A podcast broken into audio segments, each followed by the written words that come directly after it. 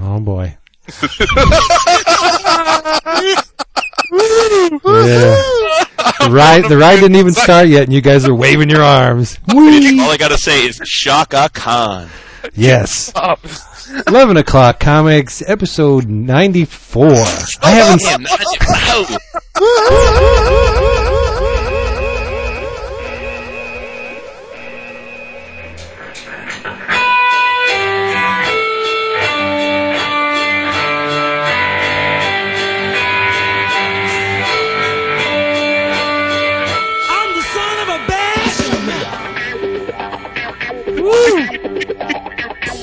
that, that shit's nuts. Chris is all happy. I think he got the, the prescription filled, and you need to kick yourself up a notch, Mr. Chris. Kick it up a notch. Yeah, kick it up. I think I'm gonna get hammered tonight. Good. Hammered's good. I want to be a happy drunk. I'm tired of being. I'm tired of being an angry drunk. You got all your anger out last You week. know, look I at all did. follow you once you know.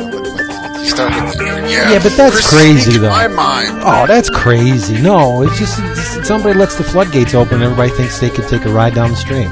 I was telling I was telling David this week when we were talking, and I was so Yeah. hammered at the end of that episode that we oh, were in our we, we were in our we were, we were in our goodbyes, and in my head we had we had finished the show, and I was just bullshitting. Oh, you should have told me that. I would have snip snip, cut it Yeah, out. uh, apparently, it, apparently, care. things that I that I wrote this week were kind of misconstrued by other people that they weren't designed for. Ah, So I remember had that. to- I know had that. to- I, I had to call and, and, and, and my buddy and, and make sure that he knew exactly what I was saying. Because anybody who I think has heard me over the past now 94 episodes plus extras that uh, when I'm posting on the forum, it's kind of just how I would say it on the show. Well, Sal still thinks you're fucking batshit crazy. Him, not me. Yeah, he switched his he switched his Oh. batshit crazy. to Wow. That's Why? ex. I'm Why? loving this. No, hey, no, no, no, no, no. the- Hey, the everybody. Stuff. oh God! This is great. I'm like on top of the heap. Look at this. I'm not Not- crazy not where anymore. Renee's concerned, buddy. Well, Oh, snappity yeah, snap. I think that's where it's more. I talked to my, my lady love on Friday night. Yes. Look at this. It's and 11. Renee too. You talked to because you were sitting next to Al. That's, Oh, wait. That's true. Oh, dum dum. Unrehearsed, unscripted. Can you believe it? This one's o'c- starting off the rails. Maybe we'll get back on. As Yes, we'll be to very. last. Se- it'll be masterpiece theater by the time we're done with this. Hey, it's 11 o'clock comics. I'm Vince B. Yes. Thought you were Paul McCartney. No. Oh, Although I wish, I do wish I had his money and maybe the one-legged broad for a night. Hey, but now. that'd be all right. Crazy. I'm it's Christopher Naisman, and I'm Keith Wood. Um, You're Keith Moon. Oh, Keith, Keith, did I say Keith Wood? Maybe you, Freudian slip right there, buddy. yeah, yeah, yeah. So, I was, there was a, like a, a Who uh, Rolling Stones mashup. Yes, I'm Keith Moon. um, I'm David Price, and I'll play Mickey Dolenz. Now, give me the comic Ooh, nice. related to that. Nice. And you know who I am? Who is? I'm the dude that by day cleans up your office, but at night I clean up your streets because I'm Alan Diesler, aka the Nice. Afrodisiac. I'm a mysterious man Nice. from far hey, away. hey, hey, hey! hey! Don't blow it! Don't you blowing it? Stop! Unbeatable, irresistible, smooth, dark chocolate brother, Oh, bitch. see you, you now now you got you you just piece of what you chocolate. just did you just clipped out half of what I was gonna do. Damn you, Yeah, that's how- Jason! That's how it rolls, dude. I'm like the Sicilian in the woods with the garbage with the There's, tear going there's down. nothing wrong with being a Sicilian, especially if you're playing an Indian. There you go, baby. No, you're not. You're Jason Wood, everybody. Ah. Yes, and this episode of 11 O'Clock Comics, I gotta bring up my notes because I got lots to say in this part. Oh, suck Uh is brought to you by DCBS, Discount Comic Book Service. That's DCBService.com, where you can get Wumba big ass discounts on all your favorite comic books and collectibles shipped right to your door. Andy Jewett's PMing me. That's not good, Andy. And uh, delivered right to your house by a uh, costumed custodian of the United Parcel S- Service. But It's a service. Yes, yes, yes, yes, yes. If you are a first time, if you are a first time DCBS customer, you can enter this code in their little ordering system, EOC8. You will get an extra 8% off your order. So you figure you're getting like anywhere from 35 That's to like, that, that makes it like 48% off. it's pretty close to free. You know, Yeah. as close to free as you're going to get. Uh, it's that's a fantastic promotion. They're on top almost of paying you. right on top of their already colossal discounts. But they're they're they're in a tizzy uh, at DCBS because what's coming up? The Summit City Comic Con. Woo! yes. Have you heard about this? Anybody out there? Oh, You- 'cause it- I read the forum. That's right. If you haven't heard about it, fire up your browsers. www.summitcitycomiccon. One word, two C's. SummitCityComicCon.com. The date is May 22nd, 2010. It's a one day show. It's only going to cost you 10 bucks to get in there. If you're an artist and you want to exhibit your shit, free artist tables, six inch, six inches long, maybe for mini comics, six feet long. These tables are. So if you're like a Dave Wachter and and you're tired of shelling out for space to show your work, you will get in for free. You will get your table for free. It's an intimate artist focused show. Uh, it will be promoted with local and regional libraries. That's very cool. Youth uh, and our art programs. It's hosted at the Grand Wayne Center in downtown Fort Wayne. That's Yep. in that's Indiana. I'm excited about this show. I'm. Well, I'm, I'm listen gonna- to the I'm guest gonna go. list. This is cool. Art Baltazar, Mike Norton. Well, there's always one. Matt. Matt. he thinks I hate him, doesn't he? Norton. Matt Kindt, Tim Seeley, Robert Atkins of GI Joe fame, Nate Powell, Chris Burnham, Ryan Stegman, and Jason. Who else? Jim Riggedy Rugg. That's right, Jim Rugg from Afrodisiac. Um, there's publisher presence and involvement from Dark Horse, Boom, and Top Shelf. It's going to be off the chain. Here's the chain. Here's the con. It's separated. It's gone. It's off the chain. Yeah, I- I'm I'm I'm gonna go. I don't know if you guys are thinking about it. That's because I know that you're all coming out to C2E2, right? So it'll probably be tough tough to come out uh, to the Midwest two uh, two times in in a month. Yeah, I don't think Summit City's in the works, but C2E2 is like 93% in the works so far. So Yeah, come I'll on, tell you, I would go just to see Mike Norton. that.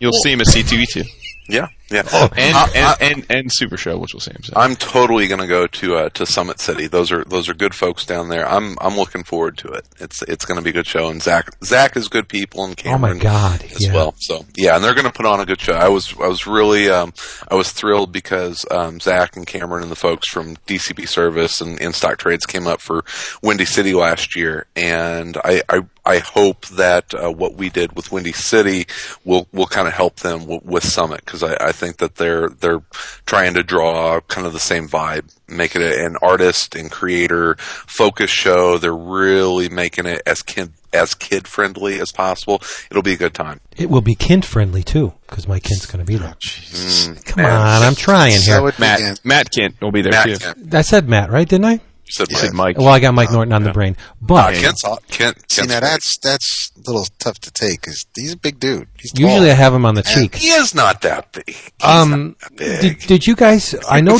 I know. David ordered some. oh, Norton. Yeah, Norton's huge. yeah, my yeah, God. Oh, David. Did Ken- you Ken is you tiny. you got your Ditko books from DCBS, didn't you? Yes, the three that I, I rambled off uh, a week okay. or two ago. Yes. Wood, did you get yours? Yes, it did. I was flipping through, and I, I'm sh- sure Chris will eventually get them. He's he's always. I got Mr. A should be here tomorrow. All right. Well, I, I got all of them, and uh, I'm, I'm I'm breezing through them, and man, I mean, the artwork is just fantastic. The guy has not missed a beat uh, since he, he he began all those many years ago. But I noticed there's really no consistency with the books in terms of size, the publishing Yeah. size. You get like the the paper, the trade paperback ones are basically all the same size, but then the the magazine slash comic ones, they're all different sizes. I'm thinking, how the hell am I going to bind these things? Oh, you're it right. It ain't gonna work. Stuck. Yeah. No, I mean, I- I that- gotta- That, I mean, honestly, that's how crazy works. I know, but oh, speaking of crazy, there's one story in the uh, I think it's in the 160 page package that it's called A Man. It's about a guy who builds a computer called A Man. It's like a robot slash computer that is Hey, man. that's completely rational. And, and it will only answer uh, rationally. It, it, it what it does is it encapsulates Ditko's objectivism perfectly in one little story. And I'm thinking, this guy, he's got to be in his late 80s, right? Uh, I don't. Th- I don't. In the late eighties. I, I don't. I don't know. Well, mid, at I'll least call, mid I'll 80s. call him up and ask him. But the story Yeah. was done in 1999. I mean, how many years is that removed from Spider-Man number one? That's a long time. Yeah. And the and the guy still got it. And uh, the robot's head, the the it- it's a robot. So how do you inject emotion into a robotic head? And it's the the facial features are only three lines and two circles for the eye. Eyes, but I swear you would think that this robot is actually scared at one part in the story. It's amazing, amazing stuff. And you can Because get these books. Yes, you can get these books from through DCBS. One of the only places you can get them. Look at that Thank you. Zach. That's right. So DCBS, Wumba, DCBService.com. I love Nice. Steve Ditko. I do. I love booze. Ooh, Um, who doesn't? No way. Yeah, it's true. Um, David, what are you drinking in uh, tonight's drink roll call? I am uh, drinking. I'm going to mispronounce the gentleman's name. Uh, Georges Duboeuf. Uh, it, it's it's the first time I've had a that I can recall actually purchasing a French wine. It's it's it's Merlot. It's a red table wine that uh, says so on the label, and it's pretty tasty. All right, That's pretty cool. your French is worse than mine. That's that's that's That's an saying something. That is I- saying that- something. I think I got you both. I would hope so, dude. Being you know next to Christian Alame all these weeks and everything, I he was- think he- something rubbed off. With his Irish accent. He's Irish Yeah, that's that's an awesome accent. and and half Greek. Uh, M- Mr. Wood, how about you? Uh, I'm I'm double fisting. Uh, I got I got a glass of Harp in one hand and a glass of Jameson in the other. Okay, I'm not going to use the Is that beer that bothersome? You controls the weather that. joke because I'm- nobody I'm will get not, it. I'm not, I'm not a big harp fan. Government is. Government is. Oh, curse you! I'm just, I'm Curse not, you. I'm not a big harp fan. You know, if you Huh. drink, you know, Irish beer, it's yeah, I'm, I'm, I'm a Guinness guy, and Well, I uh, love Guinness, but I don't know that Guinness because it's so thick goes that well with the liquor. Mm, yeah, Guinness can go with anything. Oh, there. But uh, you know, if you're gonna drink like a UK, I, I would go like more with a Bass. Oh, I don't like Bass at all. Really, I'm a Yeah. fan of the Bass. I'm a fan of the Bass. Bass can Uh, kiss my ass. Oh, Oh, Oh, Nipsey look at. Russell. Oh, I didn't know it. yeah, yeah, harps for pussies. Um, Vince, Chris goes right for that. oh, okay. he's like, oh, so that's how it's gonna be. I see. It's go time. Vince, my good friend, how about you? Yuengling. Live. Mm. You betcha. Well played, sir. Mhm. Nice, nice, nice. Off the uh, uh, off the Peppy Mac. It's good to hear you drinking again. I, I was support in the mood. I was in the mood because um, Mhm. we got a, a listener email, so I thought I'd pop open a brewski and read a We listener did. email. We did. Yeah. Nice, nice. Well, let's hear what Chris is drinking first. Um, I um, We're all a little snippy today. I done screwed it up. I got a little, I got a, I got a little drunk. I got a little drunk last week, Yep. and What, I you would like AC or no on on eleven o'clock. Couldn't been I- here. I would like to apologize No, for, for don't being you dare apologize. for being a little out of control, and I'm gonna be I'm gonna be the happy drunk this week because I'm still drinking. Um, this is one of my wife's favorite drinks, and I think I've had it on the show before. And I actually mixed her one up. She uh, she takes a late class on on Wednesday, so she's not here. But I've got one sitting out chilling on the back deck. Good man, look at that. her whenever she comes home tonight, and I had just enough to uh, left over to make myself one, and it is a sidecar. Have I had a sidecar on the show before? no. I don't think so. No. No. It, is, there, it is there is a midget in it? no, there's no midgets in the sidecar. it is it is an absolutely wonderful cocktail. It is um, two parts cognac to one part uh, orange liqueur. I had triple sec, which is not my favorite option, but it's what I had in the house, uh, and one part uh, fresh squeezed lemon juice. And it's fresh squeezed is, the key part, and uh, with a, a, a sugar rim martini glass, and it is a fantastic cocktail, especially in winter months. It's a funny story. Not well, okay, kind of funny story about a side uh, about a sidecar is that it um, uh, the the origin of the cocktail is in France, and I'm I'm paraphrasing the story. Uh, French countryside, there was uh, uh, uh, two guys that were that were uh, traveling co- cross country on motorcycle in a sidecar, and it was very chilly, and they came into a French restaurant, bistro, bar, whatever, and um, uh, it, like I said, it was very chilly, and one of the guys uh, came up and wanted a cognac to warm him.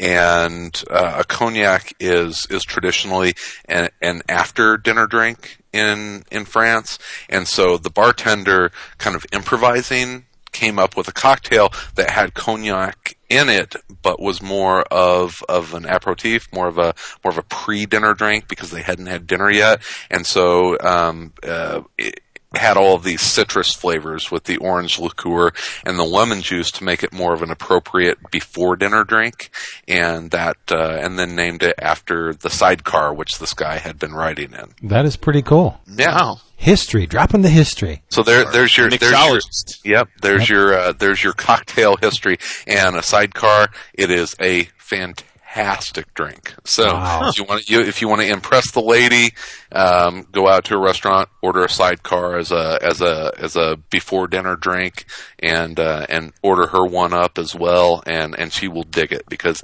it is, it is delicious. Cool. Sounds I'm sorry to all of, the, uh, the little people listening. I guess midget's not a very good, not, is a derogatory term. So Yes. if you're, if you're, sensitive if you're, if you're a little person, don't kick me in the ankle. I'm sorry for saying midget. All right. So, so, so Vince, you have, um, a, a listener email. I email. do. And how can people email the show?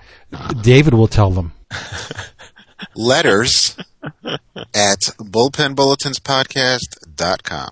Right. But if you want to uh, come into our digital playground on the World Wide Web, you can reach us at forum.bullpenbulletinspodcast.com or just plain old www.11o'clockcomics.com. Click on the forum button. Whoosh! There you go. Right into our little potty on the internet. So, That's true. And, and one more thing, because it was asked about, of me on Twitter today, and it was pointed out that we never ever give it out, and we should do it more, uh, which is the uh, the the dial, the uh, phone number. oh, for, the, uh, the, the hotline. Yeah. yeah, so the hotline is area code 206 312 5239. So uh, 206 312 also- 5239. Yes. At the bottom of the banner image on That's our right. forum. So there Which are will- reasons to go to the forum. It's Yes. not just to, uh, Which will change this week. I'm going to do another banner. And I I'm love, telling you, the forum. if Oh, the you awesome. take the time to call us and make your thoughts clear on the hotline, you will appear. Clear. No, yes, clear. Emphasis on clear. Yeah, yeah. You will appear on our, um, it would probably on the Hotline Special episodes, which is not going to be called Hotline Special. They're going to be called the Ill Pickle Special. I love that name. nice. That that is a Julian. That is a Julian Lytle. Brought um, to you by Jarvis. Tur- yeah, it's awesome because it makes perfect sense. It's not the sandwich; it's the tasty little garnish that goes with it. Ill pickle. There you go. I broke I broke Julian's heart today. I know. You did? What, did Yeah, I- No, I called Cent- the Sentry a bitch. Oh, that's not Julian Oh, no, Lytle. no, no, that's no, Julian. the- yeah. Oh, yeah, you're confusing They're two different people. sane. Wait, wait, who did I? What? You broke Julian's heart, not Julian Lytle. They're two different people. Yeah. Oh, Yeah. oh, Yeah, we got we got too many people with the same- Julian Lytle could give two shits about the Sentry, I think. Right. Where oh, okay, okay. But so you would Julian break and his heart if Julian you talk shit about uh, Naruto or or, anything Or like Morrison. Ah, or, well, or One Piece. He likes the One Piece. Yeah, that's. I like robot. Luffy too. It's not shit. It's not shit. that. Be ah. happy. Be happy. yes, and you know what? Chris. Chris, Chris apologized. This is going to be the apology episode because I got a little bit to do in a little while. Yeah, anyway. you do. Hey, Bro, yeah, you I do. Stop it. Okay, All right, here we go. it. Let's do Listener, listener email. Wait, go ahead. Drop, hit, hit us with it. The email. Hey guys, Hey. you all you all are coming up on a hundred episodes, and I just want to thank you for all we are. We had to be here from the beginning. Mr. Interruptoid. I just want to thank you all for entertaining and informing us each and every week! Exclamation point. As much as I loved bullpen bulletins, I think the addition of Wood and Chris, oh my god, and the expansion of That was- topics and subject matter have really let you flourish. Whew. I even look forward to hearing David be able to speak one day. There you go. you and two other people, I'm sure. Anyways, just two quick things. First, on your 11 O'Clockers episode, when Chris and David made us all aware that Mysterius the Unfathomable was available for pre-order on DCBS, I immediately went to my account and added it to my order. But Good man. C. This made me wonder how many of these gems might be flying under my radar. This leads me to a simple request. Do you think just once a month, when the new previews is out and DCBS has updated, you each can highlight a few collected editions and notable single issues that you think people ought to know about? Very good question. No. yes. Particularly, because it was a question. You know, I, I, I think that we kind of do that through the course of the show. We Uh, do, but I mean, a segment is, is a we- segment. we- That's we cool. did kind of we. It was a very short run at at recapping Louder. the books, the titles that that we talked True, about. during the true. That Mm-hmm. was a very short-lived segment. Yeah, Vince was gonna. You know what happened? Your your book that Stuart made you, uh, you filled it up, so you stopped. Uh, Yeah, but I'm, did I have another book, so I got to keep doing that. Yeah. That is a nice little recap.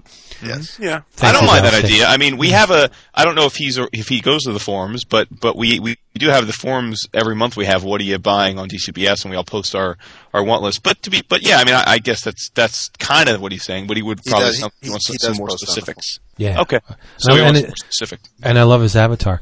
Uh, particularly to, if it is something you have gushed about on the show before. It doesn't have to be a full-blown previews episode. Just some brief mentions to help your listeners out. We're all If I if that. I if I hear the sound of of turning pages on this podcast, I'll fucking scream. well, Turning you better, Oh better, shit! better. Uh, there I go. There I go. No, positive. Chris is back. Let's move on. Okay, you can't fight the previews, buddy. Also, I, I, love just, some previews. I just wondered if any of you had read the back matter page of Darkness Pit number three and what you thought about what was discussed about character ownership.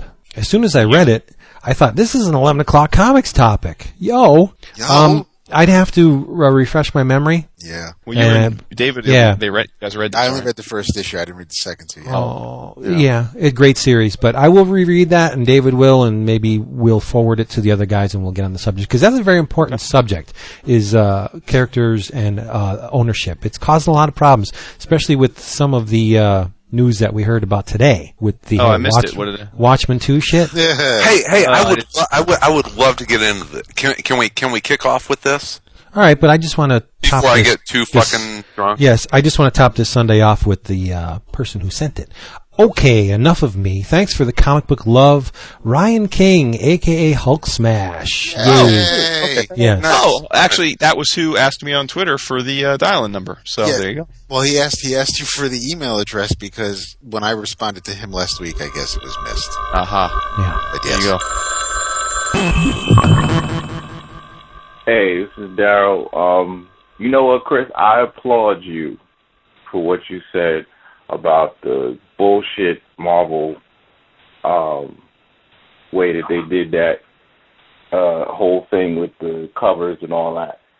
And I know us fanboys are the ones who complain about it, but there are also um, professionals at DC who are offended by what uh, Tom Brevoort and company are doing, and even uh, Tom Brevoort is even putting pictures up of covers of uh, covers, making fun of.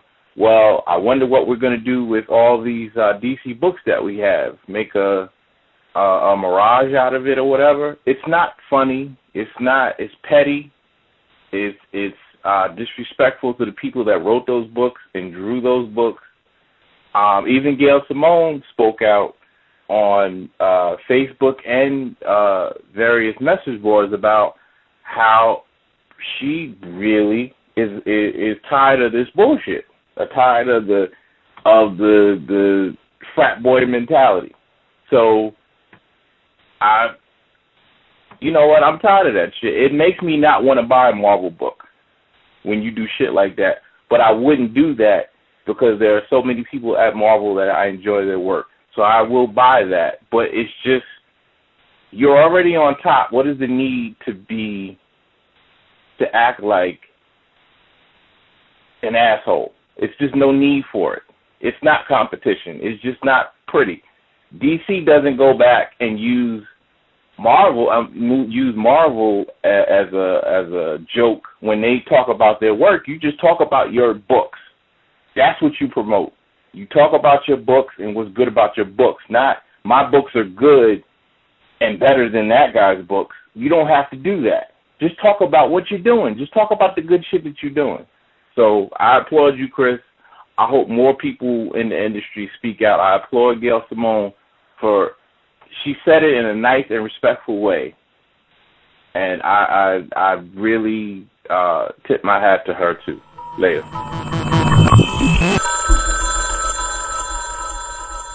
All right. So, so, so Watchmen. Um, over on, Okay. on Bleeding Cool today, Rich Johnston put out a rumor, and that's all it is, a rumor that there may be some activity at DC now that Paul Levitz has, has stepped down because Paul Levitz is, um, pretty, um, Vigilant.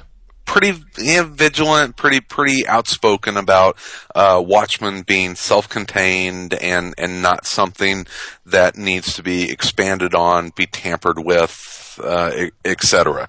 Um, as we all know, Paul Levitz is, is not the president and publisher of DC anymore, and so that may be a possibility for DC to um, re-explore uh, the Watchmen universe, and so we may in the next year or two start hearing about um, Watchmen prequels, sequels, something something beyond what the twelve issues that Alan Moore and Dave Gibbons did. And I think the and I'll get you know definitely get your guys' opinion on this. I think the um, the knee jerk, the gut reaction of myself and probably just about every other comic book fan in the known universe is going to be no, do not do that. It is it is what it is. You're you're you're talking about altering something that is perceived as being the the the perfect comic book. It is, you know, it's at the top of the mountain, and I think it. I, th- I think Watchmen is the greatest comic ever written, ever drawn, ever conceived. I, th- I, I think it is the best comic series ever. Wow. It, I agree. it it's. Ooh. It, it's Watchmen. It, it's Watchmen. It, it is. It, it's It's what Watchmen. everything That- else that- is compared to. It really Yeah. is. yeah, it, it's it's it's at the top of the mountain. That said, and mm-hmm. I've I've I've I've done a lot of thinking about this, and I talked you know with Sal about this. We had a great conversation about it today at work, and uh, you know going online, and there was a big conversation over at iFanboy about it, and someone brought up a very very interesting concept about this, and and I want you guys before you judge it, just think about this, okay? So you have Watchmen, and we know that, you know, it's always going to be out there. It's not going to change. Watchmen is what it is.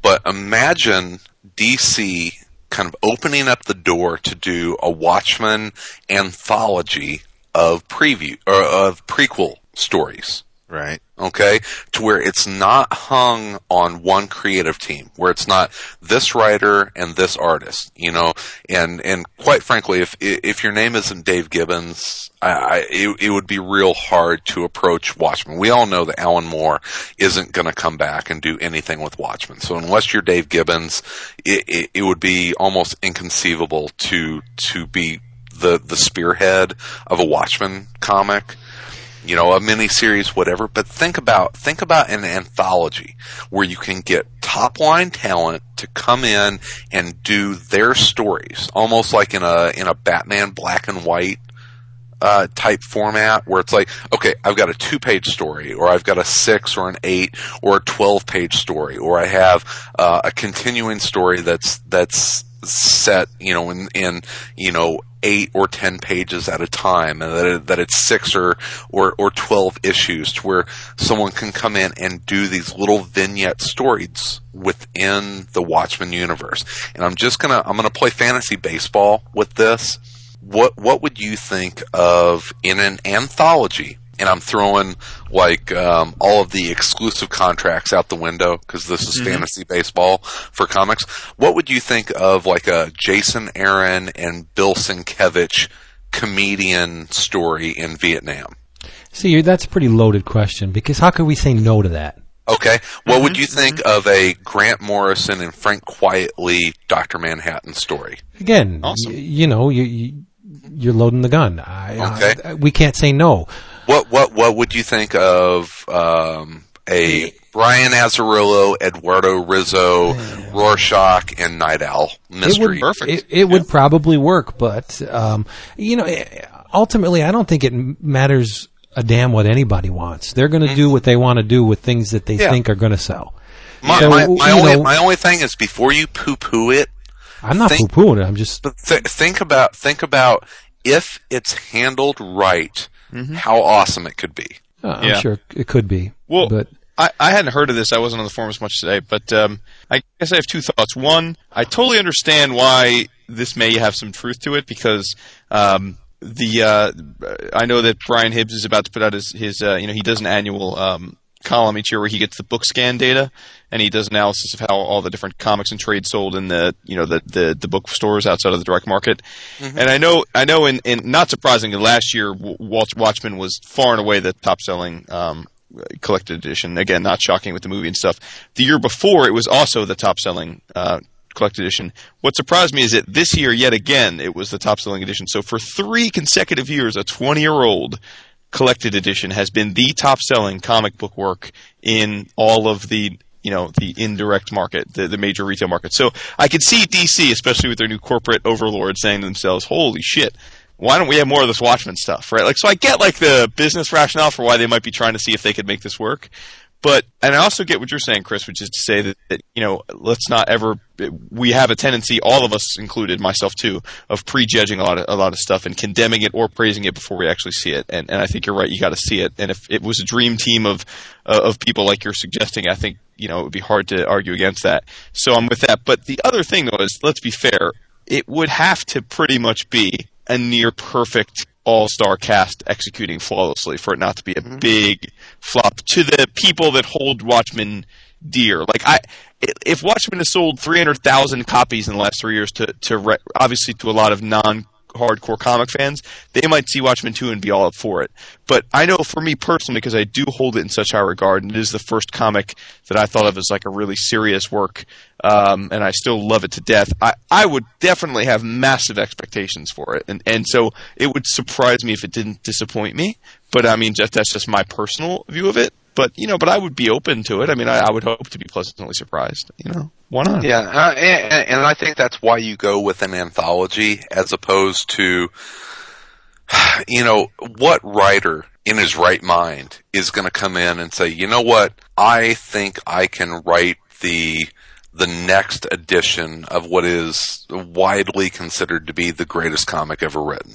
You know what what writer you know what- are you going to have Tony Bedard do that? And I love Tony I got Bedard. one right off the top of my head. The man who followed Alan Moore on Swamp Thing, and that's Rick Veitch. Well- if there's a, if there's anybody that can do it, it's Rick Veitch. No, I mean, you shut we, up, We Wood. all we all love Rick Veitch, but I mean, Well, Rick don't say we Veitch doesn't want that.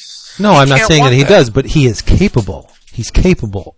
Uh, he, he's that caliber of writer that can pull it off. And, and there's a lot of guys out there that can probably pull it off. But back to the question of whether we want to see it or not. Personally, I, I no, I don't want to see it. Yeah, I'm with you. I don't want to see it. But I would. But I would- but they if- will do with the things they own what they want. So Mm-hmm. that's a weird sentence. I fucked that up.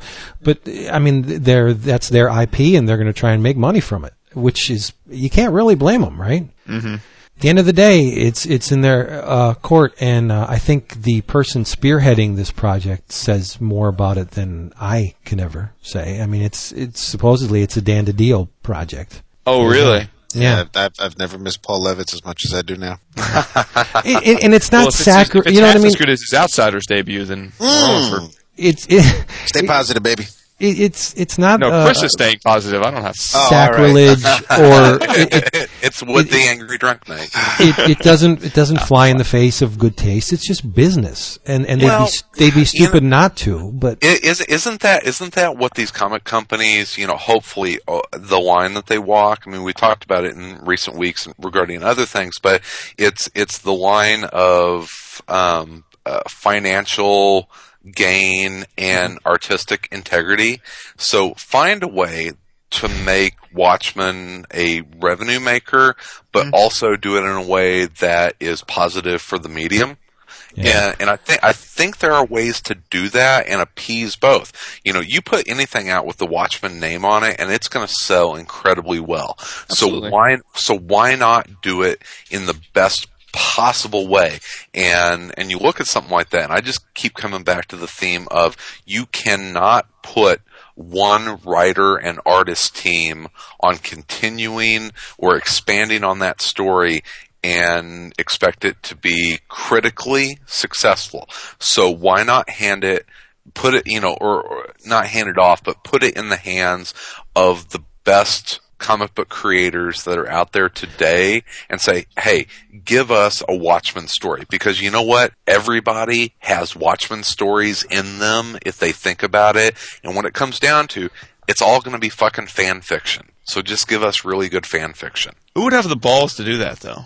Like, Well, that, that well, that's what I'm saying. It's no single creative team. Right. It's split it up, and you say, hey, you know what? We're going to have eight different creative teams that are going to give us a Doctor Manhattan story. That are going to give it, you know, Colleen mm-hmm. Coover doing a, a, a Silk Spectre story. You know, I don't care. You know, it just just different people doing different stories about the histories of these characters and I think that way you take the weight and, and the pressure off of any one creative team and it's like you know what as long as I'm not the guy or gal that's telling this story eh, that's why I look. It's like you know, uh, you know, what would you think of? I would love to read a Rorschach and and Nite Owl uh, mystery detective story. You know, Ed Brubaker and and uh, and Michael Lark doing a Rorschach Nite Owl story would be awesome.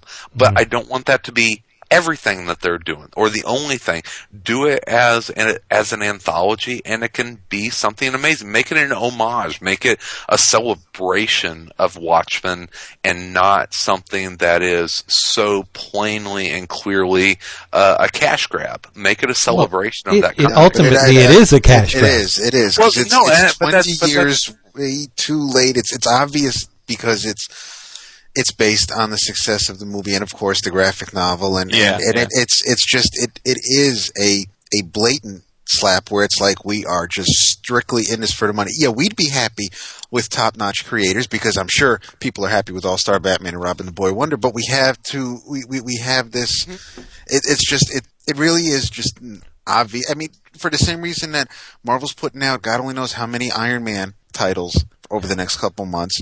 We have um, we have so many stories devoted to, to Batman and his appearances from DC, but it, it so we're kind of used to seeing the publishers put out books that have nothing to do with what we'd be interested in reading, but just that, hey, we're trying to make a few bucks and, and we figure Sure. we'll slap the Watchmen Right. name on it and it'll sell. And, and it's, that's the part that just kind of, it, it's not like, this doesn't feel natural. It's not a pro- natural progression. There's nothing organic about it. It's just that we want to make a few extra bucks. Well, well, that, the- that, these are- that's that's why Yeah, I would like to see them handle it in more of like a Wednesday Comics mode. Right.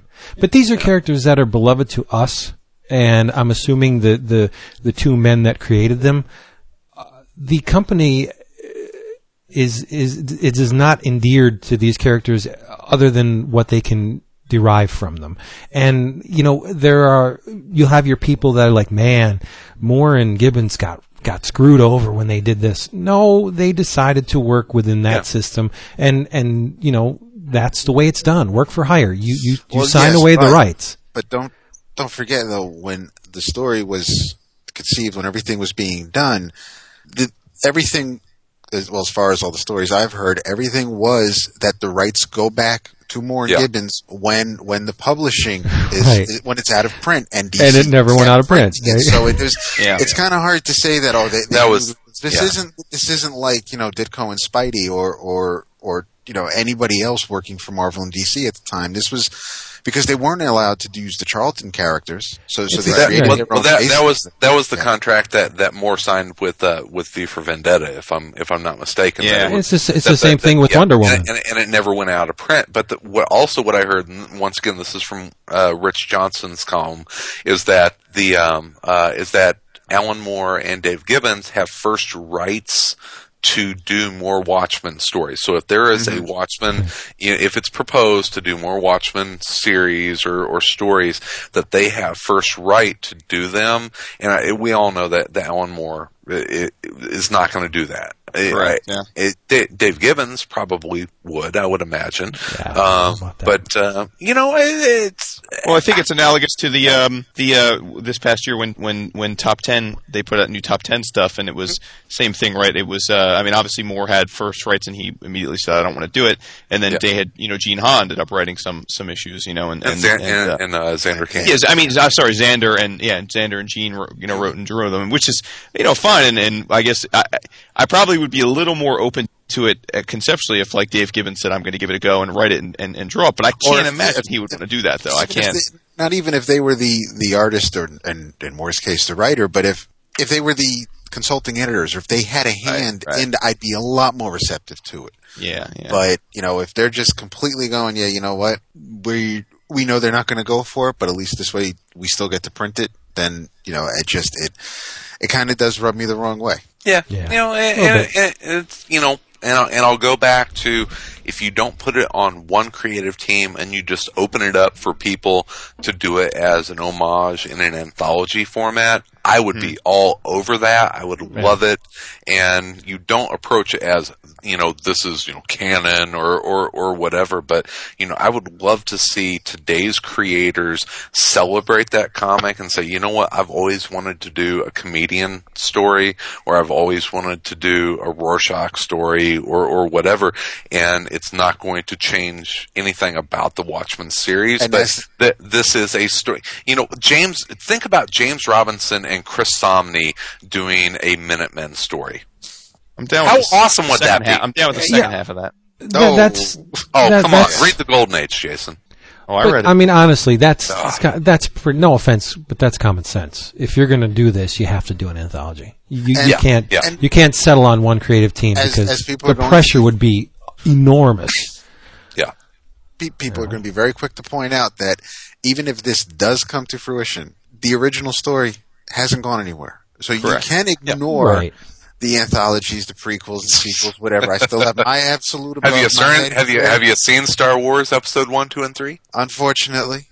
and Yeah. and you know and of course there was Scarlett, which followed on with the Wind. So I mean, you know, we've had the mistakes of shitty sequels. Guys. What's happening 3. now? I, I'm still waiting for the Oh. young young Charles Foster Ele- Kane. Electric Just- Boogaloo Two.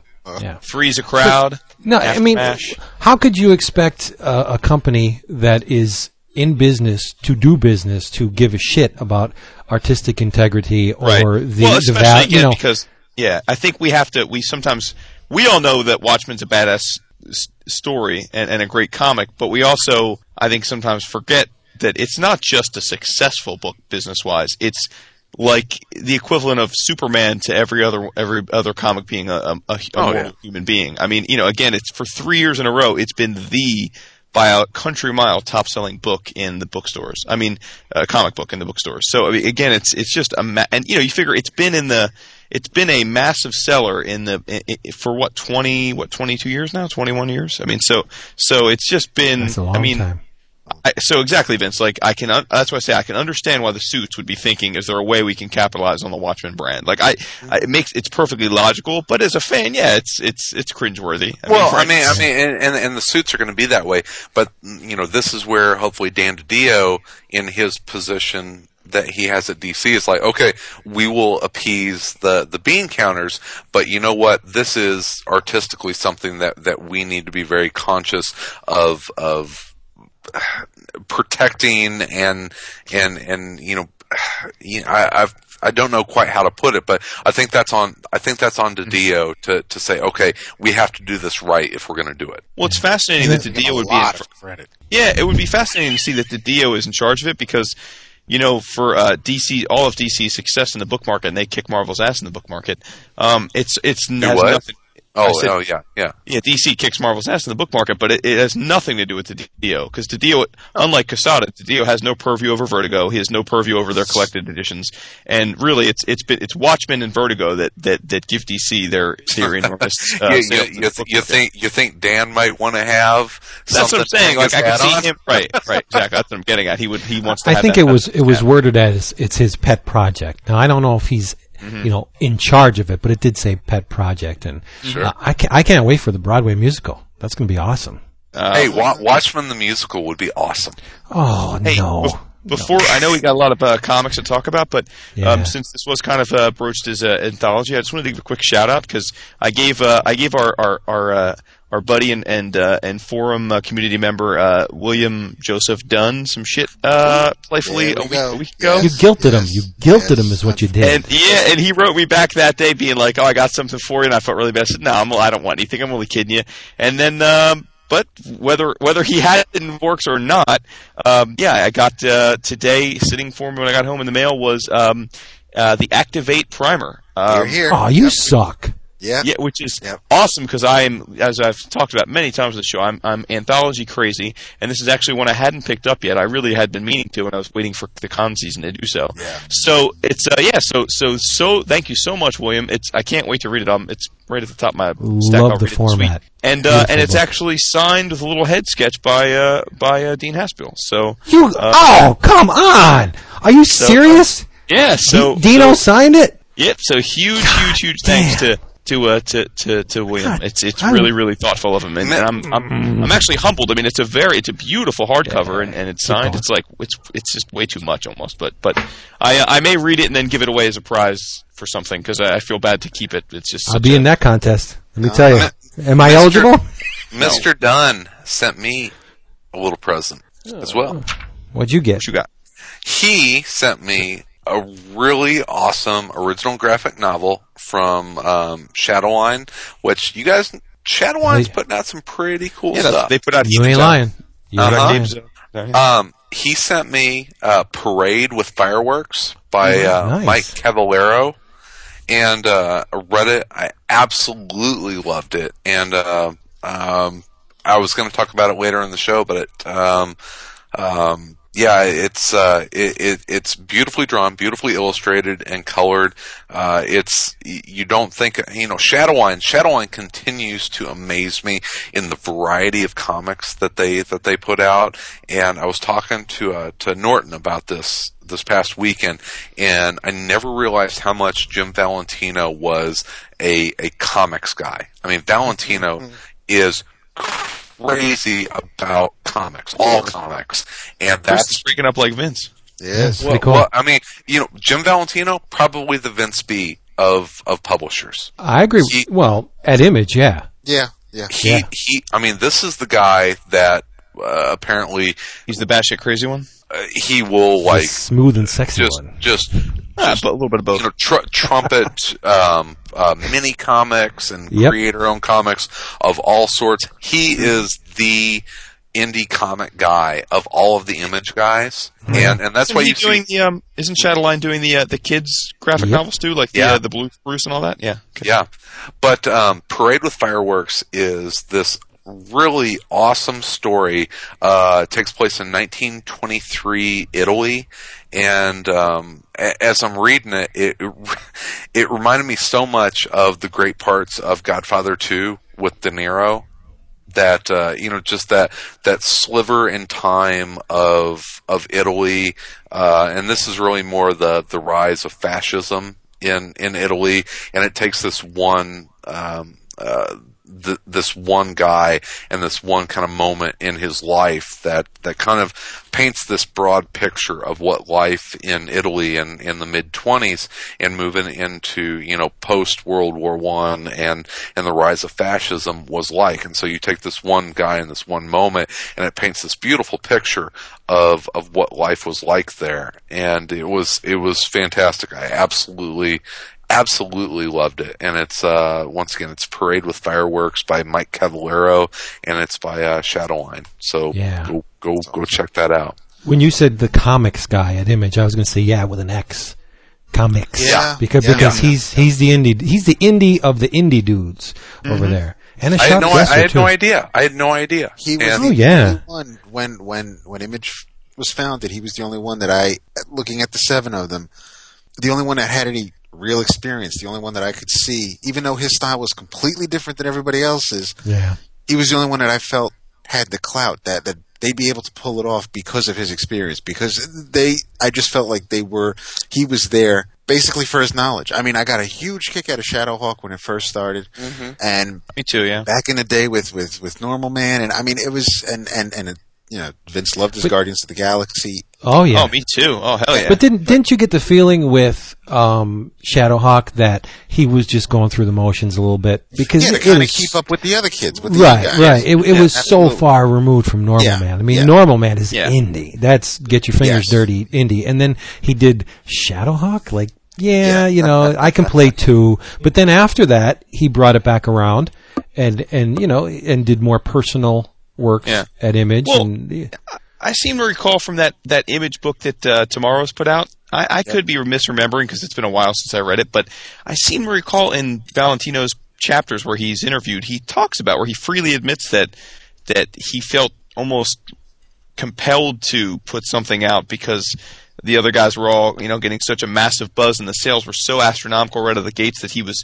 really put upon to do something. And yeah, Shadowhawk was really just sort of something he just kind of threw out there because it was he had Right. to get something and it was there and he had the idea in his mind already. So yeah, I don't, I don't even, I think it, he's pretty much owned up to that even if I'm unless I'm misremembering, but I do seem to recall that that component of of his history there, you know. But yeah, Be, uh, but before we move on, because since we were giving Mr. Dunn major props, uh, my Activate Primer included a, uh, a nice note with a, uh pretty kick-ass head sketch of, uh, of Robotman done in the uh, Brave and the Bold style. Oh, beautiful. sweet. Beautiful. Yeah. I got an awesome uh, um, Captain Cold sketch.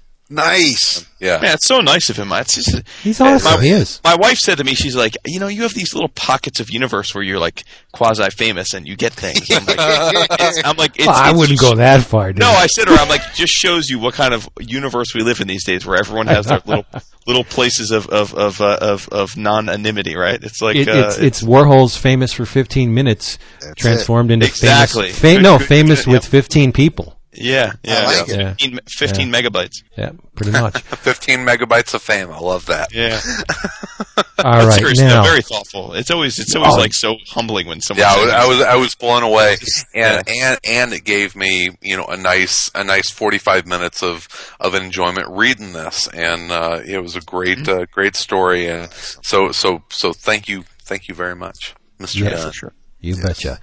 Now it's time for apologies. It's Oh, no. apology time. Yes. Do we Ah have shit! Someone on the Ah background? shit! Here we go. Chris, this is where Do you can have, like, step the out and take Georgia for a walk. Can, can No, I go? I- Can I go? Gra- can I go grab a beer? in the background? Go ahead. can, Go 'cause- ahead. Yeah, go, go take Georgia for a walk. You know, I actually want to get in on this conversation, but I am going to go grab a drink, so I'll be right Go back. go get a beer. Uh, a couple episodes back, I maybe was a, a little bit unfair. No, May- may- maybe a little, a little. Uh, con- uh, yeah, I was harsh on Siege Number One. I guess Uh, it doesn't change. It doesn't change the fact. So I much so that it carried over into the form, into the thread. But Uh, I I, just want to point out which level-headed members of this uh, No, of no, this no, no, no. cast, Uh, uh, uh, sh- uh, talked you down though. Who, who You talked did. you down? You, I think it was David. Um, David Wood. David Wood. it's it, The dynamic it's duo. still of- as a first issue. It's still pretty shabby, but I have to say, when compared to the second issue, I, I think the quality of the of the story, of the narrative, of the writing improved a thousand percent. Even though David claims that's not possible, I, I, I think mathematically impossible. it it's magic. Uh, really, fact. Siege number two was, as Wood said in his PM today, it was bananas, all caps. Oh, it was great, a great issue. And there are pieces in the second issue that work really well, not on their own, but because they have a counterpoint in the first issue. Like Yeah. you have Cap, Cap's um, bolstering of the troops. That goes very well with what Ares did in the Oh, first dude, that, issue. how much do you think that, that two page spread's going for? Dude. I don't, I don't know. Oh my god, Yeah. dude! I'm thinking about two, three grand at least. Yeah. oh, But it's beautiful. Yeah, I, I, so I have to say, Mr. Bendis, I'm a, l- I'm a little, a little sorry for Sorry. for tapping your ass like I did. Um, you, you, you done good with number two, real good. Um, real, real, real good. yeah, and spoilers for anybody who haven't read it, who hasn't read it already. Um, Which is going to be a lot of people because it came out today. We're recording, and, and you're going to. all put out. should we, should we, should It'll- we not be get out by into tomorrow morning specifics? the way you edit. So yeah, we, we won't get into specifics, but this was everything I expected Wait, from the first You don't want you don't want to spoil it.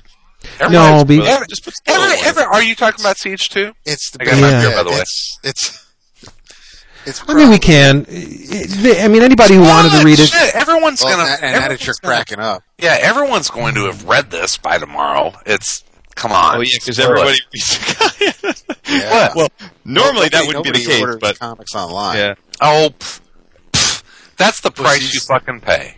Oh. All right. Well, my MP3 player has a pause button, so it's all good. Blah blah blah. He said, uh, Vin, Vin- Vince is uh, scratching up a bit. Let's let's pause for a second. Station identification. Yeah, pause it. Obviously, Pause obviously, it.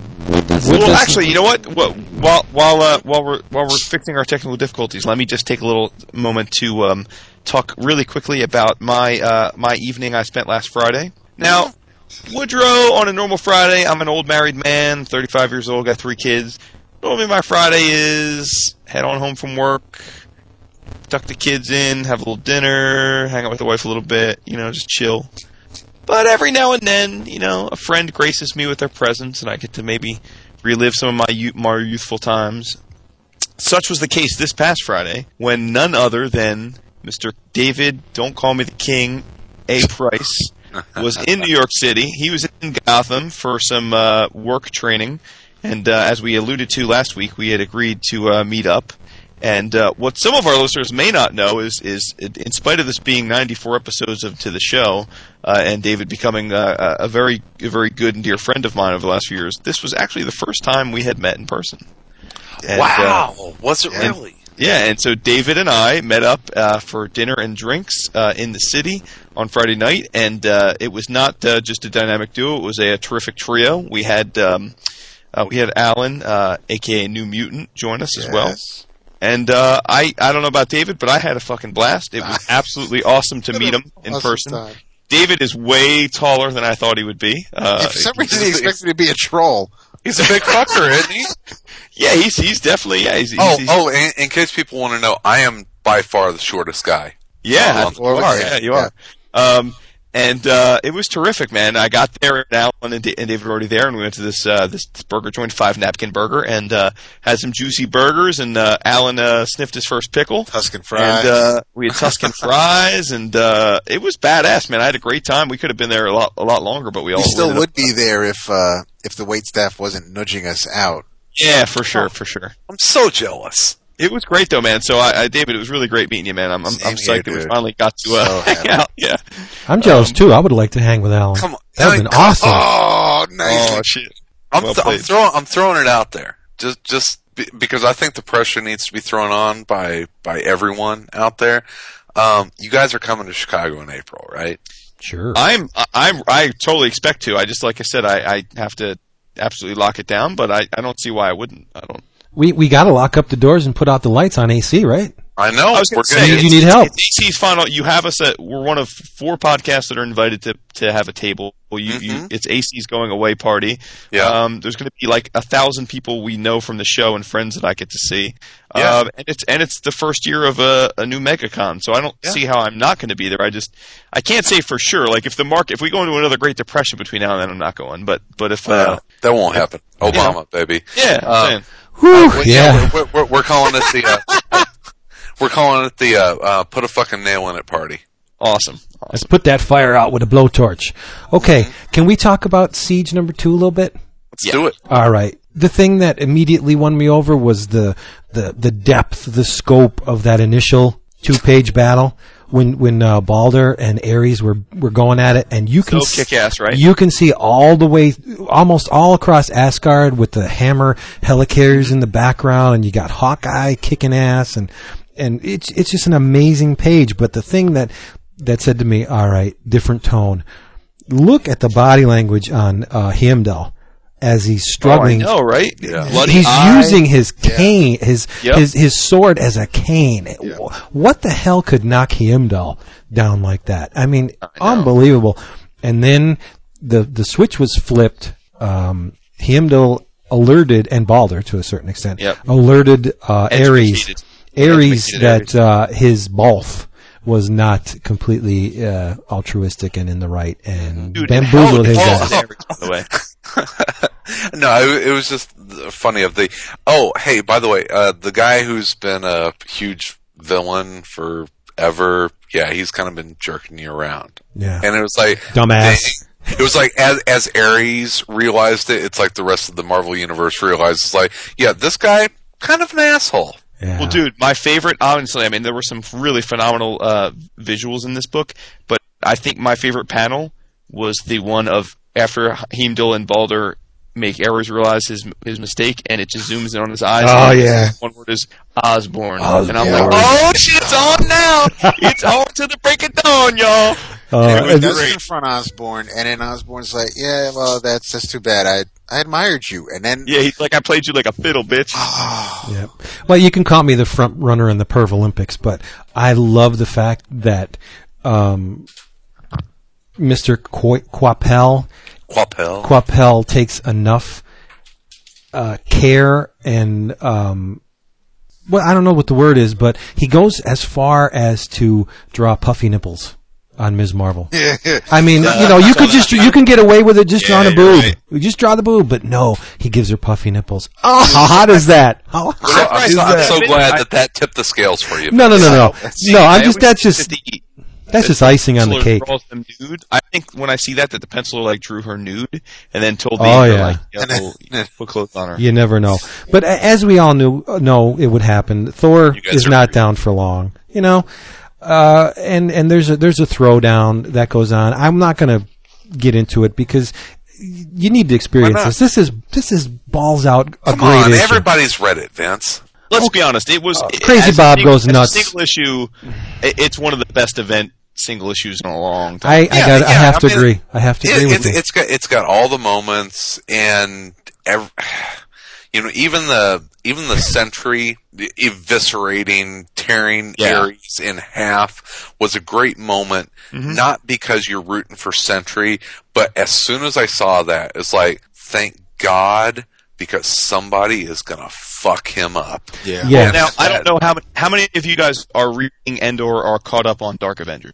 not I I, don't read that shit stop. Well, the the reason I bring it up because Sentry has been the last few issues have focused on him, and uh, I s- I, is it, we're doing a little spoilers. Is it okay if I say something yeah, about? Yeah, sure. Okay.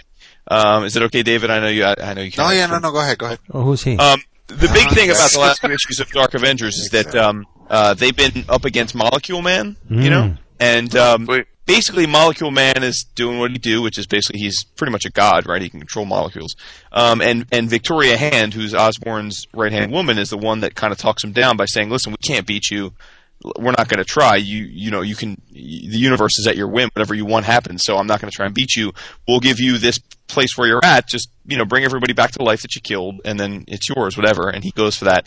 But like whatever. But but Sentry like is hearing him talk, and Sentry flips out and kills Molecule Man, and he realizes he himself same power as Molecule Man, which is that he can control his the he can control his universe. He can control his universe at, to down to the molecule. And he's like, I've never realized before that that's my power. And he realizes this, and he fucking destroys the Molecule Man, and he like reshapes reality. And all of a sudden, like Victoria Hand is like to Osborn, "You got a big problem." And then you know, uh, Karla Sofen's like, "You got a real big problem." And Norman's like, "I really do have a big problem right now." Okay, so let me just ask. Let me just ask Yeah. this question: If if he can control his universe right down to the molecule, why can't he keep the void under wraps? Well, see, that's the thing. Like, well, I don't know. because he's a but- bitch Yeah, But see, that's the thing is that That is doesn't that explain not- it. I, at first, I read Dark Avengers and thought, well, that must be like a different than. But Bendis is writing Dark Avengers and he's writing this, so it's going to have to come into play, right? I mean, obviously, Right. he, he wouldn't be timing Sentry coming to that realization in Dark Avengers, which he writes too, if he wasn't planning on using it with the Siege.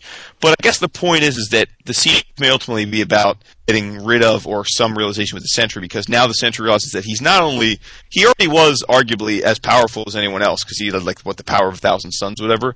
But now the Sentry realizes that he is in fact pretty much a god, like more so than any god. And I think we see that in Siege number two, right, which is what he does to Yeah. Ares. But but he really can control whatever he wants to happen will happen, and I think that's that's probably important. Cent- I- I'm gonna- Sentry is not making it out of No. Siege alive. No, I'm gonna make a prediction.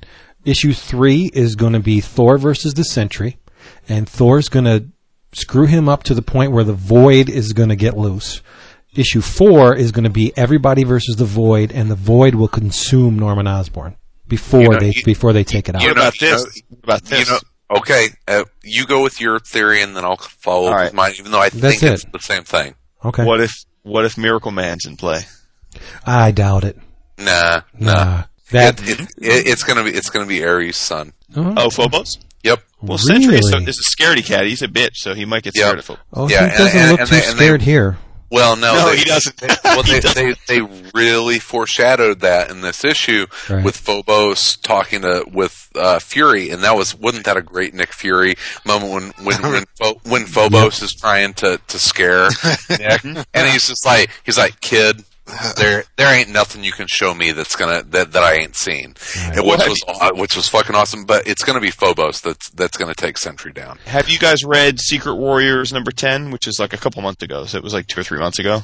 Have you read that? No. Well, you know, Phobos is part of Nick Fury's team, the Right. Secret Warriors. Yeah. And and for the last like probably six months, like Ares has been in and out of that book because Ares now knows that Phobos is part of Nick's team, but he's kind of given Nick space because he knows that it's probably good form, whatever. Well, in ten, um, it, it's pretty much a standalone issue between Ares and Phobos, where uh, Phobos, I guess, Pho- uh, I don't know if you guys read the Ares miniseries that came out a couple years ago. Yeah. But that's where we established the, that Ares had a, a human son who's now Phobos, and uh, and he wasn't really a demigod, like he was a human son. And what happened was is um, when Mikaboshi, who's the uh, you know the god killer, Yep. when he when he killed um, Ares' father, um, Zeus. yeah, Zeus. Uh, the it, it, it part of that what happens there kind of makes uh, Ares' son, who's a human, it, it become a demigod. Like, but it was accidental; it wasn't supposed to happen. So technically, he's not supposed to be a god. And because of that, Ares says, "Listen, I know you're only ten, and I know all this, but you're not supposed to be a god. So you have to go before this god council and answer to them. And if they think you're worthy, you're going to be a god for real. If they think you're not worthy, you're going to be dead."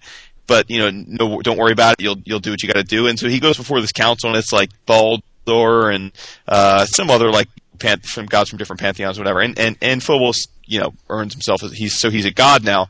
But what's awesome is that in in that book, and it's just it came out I think like three months ago, Ares says to Phobos. Because Phobos is like, well, I remember killing you. Because they have a flashback. He's like, you did kill me. He's like, we're gods. God. He's like, gods come and go. We die and we're reborn. And he says to, and and when Phobos gets the approval from the gods to that, okay, you're you're good. You're going to be a god.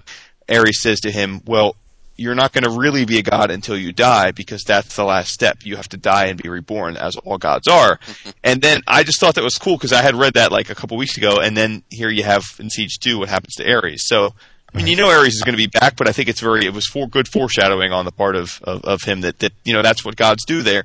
You know, Thor too, right? You, they, all the Norse gods died in Ragnarok and then they come back. That's Yeah. what it's gods they do. do. They die. Oh, oh, Ar- Ares, Ares isn't gone. No, they have books in the works that are coming out after this with Ares. Yeah. Yeah. So, but I mean, the back to the the double page ripping scene. You you know that the it's an intense moment when you can give guys like Bullseye and Venom and the Taskmaster uh, pause.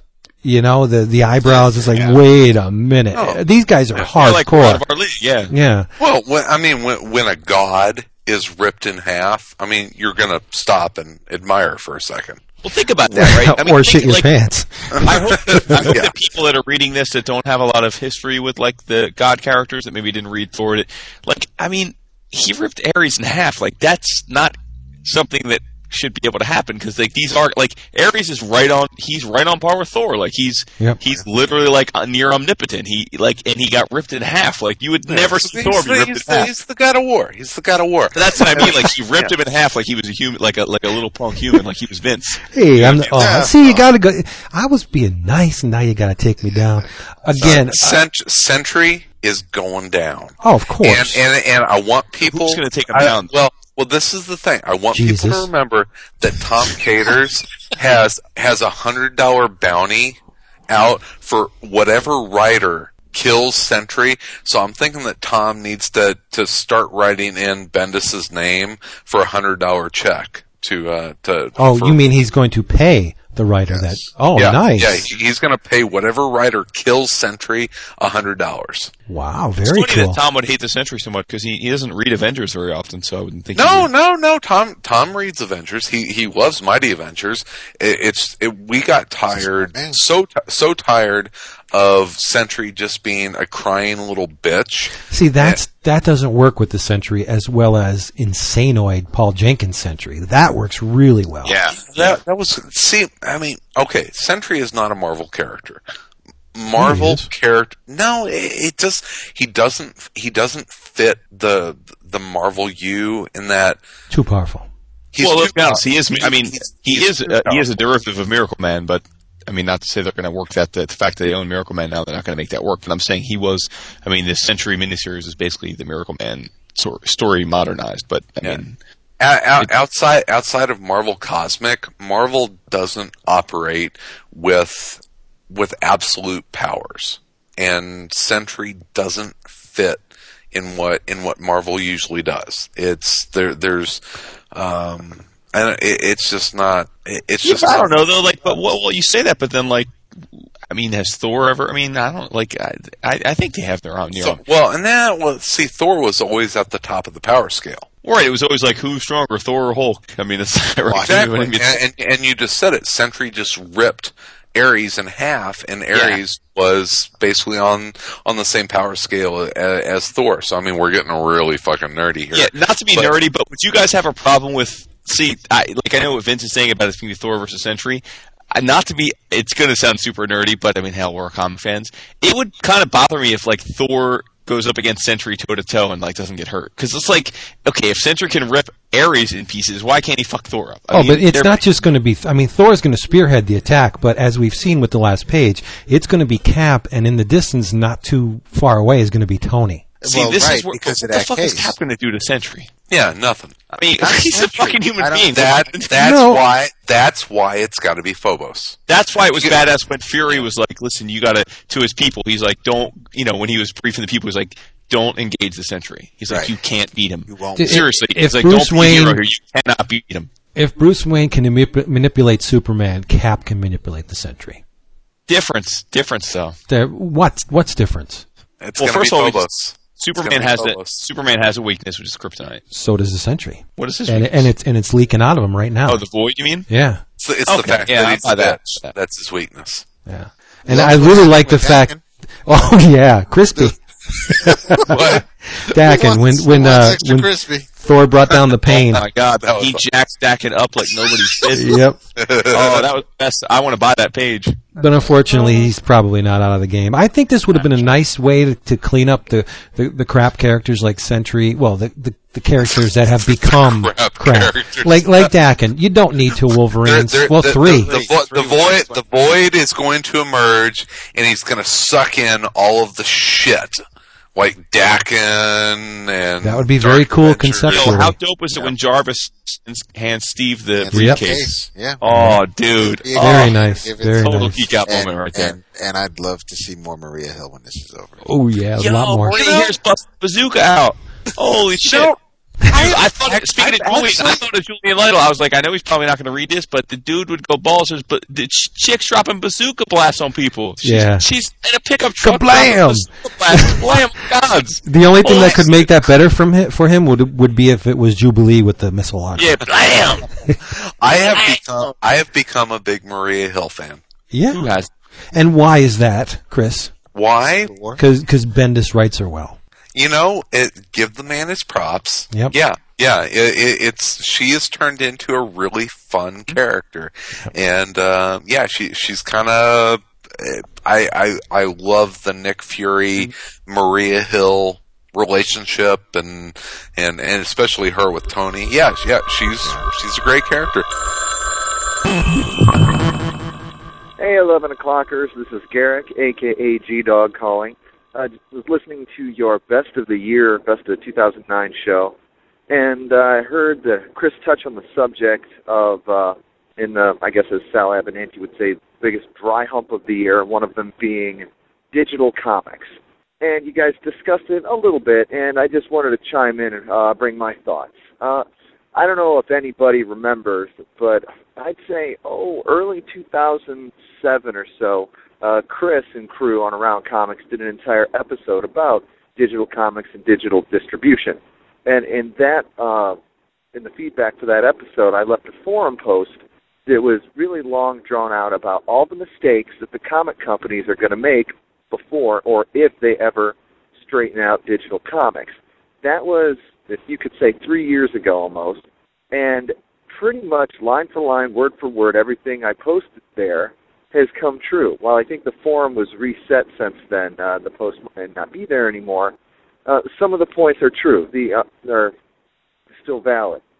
The companies never settled on a format that they would agree on, which means every company, the way you get it is different. So one company will do a file format, another company will do a separate file format, a third one you have to read it through a browser, things like that. Another problem is they DRM their stuff all to hell, which means you can't read, like I think with Marvel, it's assigned to that computer, and if you try and read the comics that you're paying to read on another computer, it doesn't let you. Um, other problems, they not taking ebook readers into account. They are putting issues that really no one cares about up to read instead of things they want. The selection is completely random. It's missing issues for no good reason other than to piss you off and make you not want to pay them for more product. So these are lessons that the music industry learned several years ago, actually, with Apple making the uh, taking the plunge with iTunes, and they don't do DRM anymore on iTunes, and like Walmart.com doesn't do their own proprietary uh, file format for music anymore, and just all this nonsense that the comic industry has been doing for like the past two years at least. The music industry has learned from the video industry, the home theater industry is starting to um, get their act together, but uh, until comic industry realizes that just put a few month delay on the books that come out, offer them on the website to be read on any device you can conceivably want, because really it's just a uh, you know save as file type. Boom, you can do it. Until they get this through their heads that that's how they're going to make money, they're going to keep making these stupid mistakes, and you're going to need three different pieces of software, eight different logins, um, a computer dedicated to reading it, hopefully a laptop so you can take it with you, and all kinds of other nonsensical bullshit before digital comics will get where every other medium seems to be getting, which is actually fucking usable. So uh, I love the show and hope you play it. Thanks. Bye. Bendis is not a bad writer. I give him such a hard time. That's on- because on you always go after the top dog. You know, It's it's the way it works. Well, I don't know. It's kind of like the sports analogy. It's like if you're going to be the superstar, it's like you know, it, if you're going to be Albert Pujols, you know, whenever Who? you strike, when, I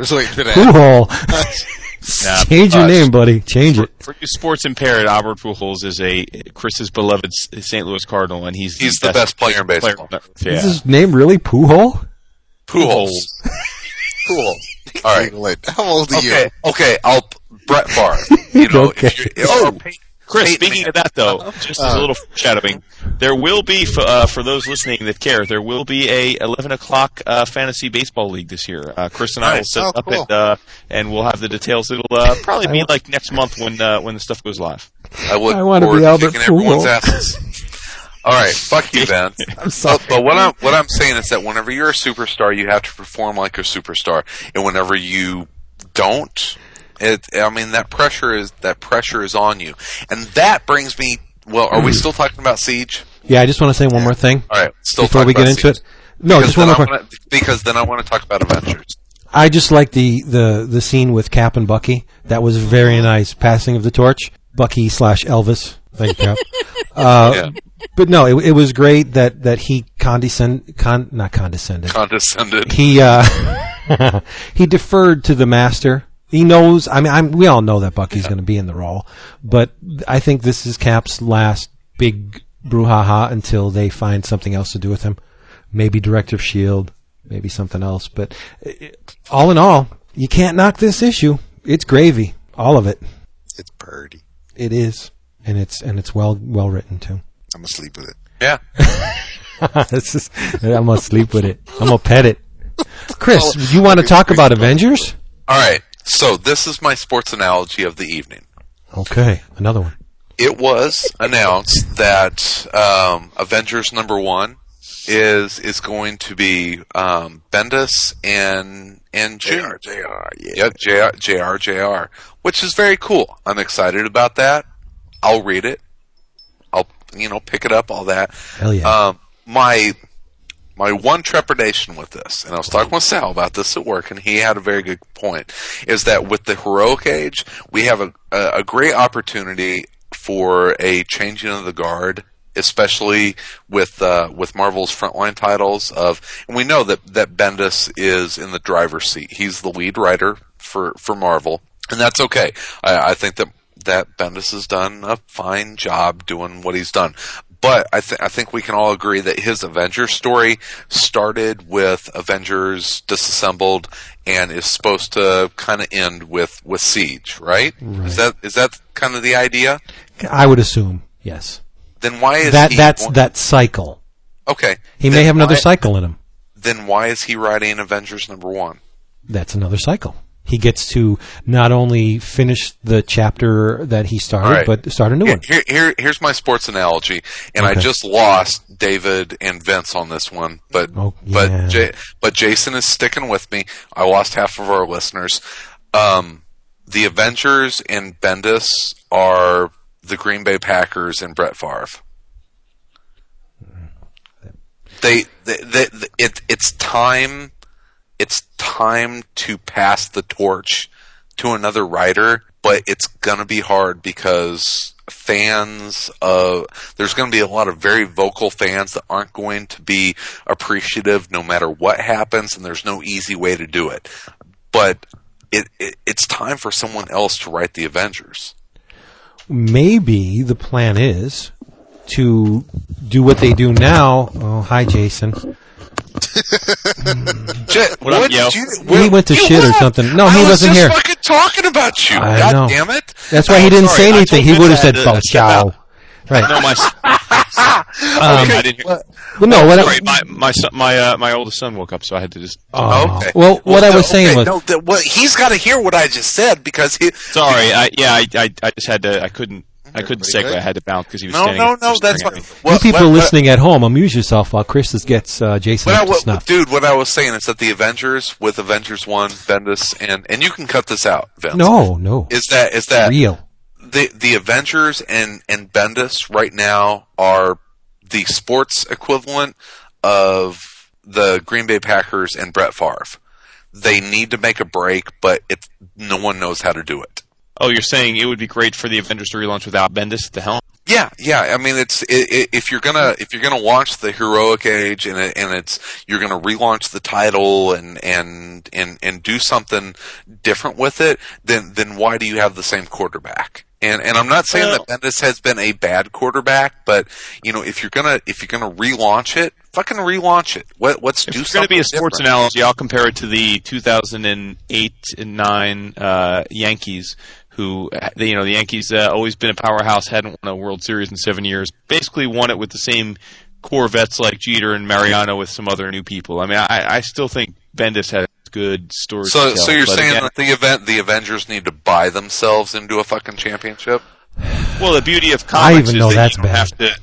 The beauty of comics is you can have any budget you want. So I mean, I, you put a cool, the coolest group of characters together. I I still think, like you said, Okay. Bendis is a You know, I hear like- I I hear Ditko is a free agent. Oh, My, my, Yeah, okay, I don't my take that regarding the, the, the analogy. Yeah. If you want, if, if, if you want people to get interested in the book, Yeah. then, then then put Bendis on it at the start, and then he can pass it off. Like you had Bendis' Ah. name attached to Secret Warriors, or you just. It, it, how about how many times do we kvetch about people not sticking it out anymore? Oh yeah, okay, he's on for an arc. Oh, those were the best six issues of that comic I ever read by that guy. So so now he's been on it for more than a few years. Fuck it, let him ride it out. I mean, if he decides to go out when he's strong, great. You know, like like a pretty cool podcast, or he could you know just that's right. drag it into the ground and then uh, and Number then one, piss baby. that he overstayed his welcome. But He, he's become the thing that wouldn't leave. I, On- I, I, just, I, I think Bendis is scared to death of, of ending a story with the words "the end." He can't do it. well, there, No, there's he, never. He, he, he can't do it. He it's it, no one does it. Well, yeah, it's but okay. Now I, I'm I'm going to switch gears here and assume that you and guys all, though, right? and, and and assume that you guys all agree with me. Uh, and, we, and Think of we're some- and we're gonna we're gonna play a little game, and that is who should write the Avengers. And I'm gonna start with Jason because he is, without a doubt, probably the biggest Avengers fan out of all of us. If there is one writer in all of comics that you would love to see write the Avengers, who would it be? Oh boy. Whew. And it's hard. It's hard because writing a team book is not easy. I'll tell you There's what, so, so, uh, so many guys out there that don't write team books except I would love well. to see. I mean, again, if we're talking dream scenario, I'd love to see Morrison take a stab at it. But if we're talking Marvel guys, um, I I I was on record, and this shocks me to say because I wouldn't have ever thought I'd say it two years ago. Uh, I'd love. I hope Dan Slott has a role to play with the Avengers in, in Yeah. the future because Mighty's been awesome. Mighty has been Awesome. an absolute blast this past year. Slott, I was not a huge Slott fan. Like, not as I thought he was okay, but I was not like gog over him because of Thing and She-Hulk and stuff. I thought they were okay, but I, but but I think his Mighty Avengers run has been epic. It's been classic Avengers, and uh, I know that I know we've got the Avengers title with Bendis and JRJR, and I know we've got uh, Avengers Academy with Christos Gage, who's you know he's a good writer. Um, I hope Gage Slott's solid. got a. I hope Slott's somewhere in that mix too, because because. um, but I don't like. I'm, I mean, there's been so many good Avengers. Like I just think I love the concept. So I mean, I just want good stories. I you know I would love it if I, I would. I, Fraction could do a good job, or big. I mean, they could all do a fine job. It's just a question of do they have a story to tell? Like I, you know, I mean, to your point is if, if Bendis feels he has more stories to tell, awesome, then tell them. If if he feels like he's had a long run and he's ready to hand it off, then yeah, I'm with David. Like I, I in fact, I would. I even said this on the forum. I think the new Avengers launch with Bendis and JRJR, I, I suspect I wouldn't. Oh, I shouldn't suspect, but I wouldn't be shocked at all if a year into it, Bendis hands it off. I mean, I think he mm-hmm. maybe he's that, but I don't. I agree. I don't. I'm with David. I don't think he should have just like. I don't think you end this and then all of a sudden have oh new Avengers title by you know John Hickman. Like I don't think that works. I think you have to like Bendis has been the architect of this, and and whether or not you like it or But, but, is it, are tired of but it's isn't, been isn't Siege isn't Siege the end of his story? No. It's the end of that story that he ah, began Oh, with Jesus Disassemble. Christ, put a fucking nail in it, dude. Oh no no no no Oh, no! jeez. I don't know about that though. I mean, again, it's like it's like we were Positivity Oh, goes right down the crapper. It's been six fucking years. I was positive this wasn't going to last the whole episode. No, I don't know. I No, mean- I'm being positive. You, you. This is the story from from from disassembled to siege. What You- if? Who would you like you- to see on it, Chris? What if? Me? Who would I? Who would I like to see on it? Ah. what what if uh, disassembled to siege is Bendis's Fellowship of the Ring? God, Now if it's he's Act got the two I'm gonna towers. Kill myself. Oh, but that'd be awesome, though. It'd be the legendary if it- Avengers it run. is not. It's not Act One. It's not Act One. It's Act Three. It's this is this is it. It's the culmination. They've built it they, years in the making. Um, and, and I'm okay. I'm not going to get angry. Who would I like to see? And okay, probably not the popular choice. I got two people that I would that me personally I would love to see on the Avengers. Number one, I think Dwayne McDuffie would do an awesome job with the Avengers. Um, my my dark horse pick, who I think would do an awesome choice, and I think he's earned it because he's a great writer. He does great team books, and he's done amazing work with characters that I think a lot of a lot of writers may not have been able to mine as much out Allan of. Heinberg. Jeff Parker. wow. Oh, I, I mean, Nice. Mark is cool. Yeah, Jeff, yeah. Pa- Jeff Jeff Parker would write the shit out of the Avengers. But see, but to your, but to that point, I really I could see like a Bendis Parker co-written book for a while, and then Why does Jeff Parker need Bendis? Name Again, recognition. yeah, we're not saying he needs him, Chris. We all are Parker fans. Yeah, We're no, I, I'm not. I'm not talking. I'm not. I'm not. I'm I'm saying not, I could I'm not- see a I Bendis don't give a shit. Parker- I- I'm not talking about sales. I'm talking who would you like to write the Avengers? And I think Jeff Parker would would write a kick. Ha! He's gone. That was awesome. Gosh. yes, Oh my oh, god. don't edit that out at all. karma, baby. That's karma. He, it still says he's there, but yeah, good. say Who Stern. who would I like to see write the Avengers? If not Bendis, my first choice would be Kurt Busiek, oh, I love Nice. it. I with love oh, without Busiek a be great. doubt, I was without a doubt. A fraction, maybe, but I mean, if Yeah, if Roy Thomas won't come back to do it, then Kurt Busiek. I'm Love thinking Roger Stern. Yeah, why not? Maybe Englehart. What the hell? Oh, there you go. Don't tease it, brother. Do not Stan. tease it, brother. Stan. Oh, yeah. I First would run. I would. I would be on YouTube. I would be on YouTube streaking nude up and down my street if Englehart came back to It's- write the why is Stan on his knees in Bendis' office trying to pick the lock on his file cabinet? I don't understand. What's going on there? Are you guys following Stan on Twitter?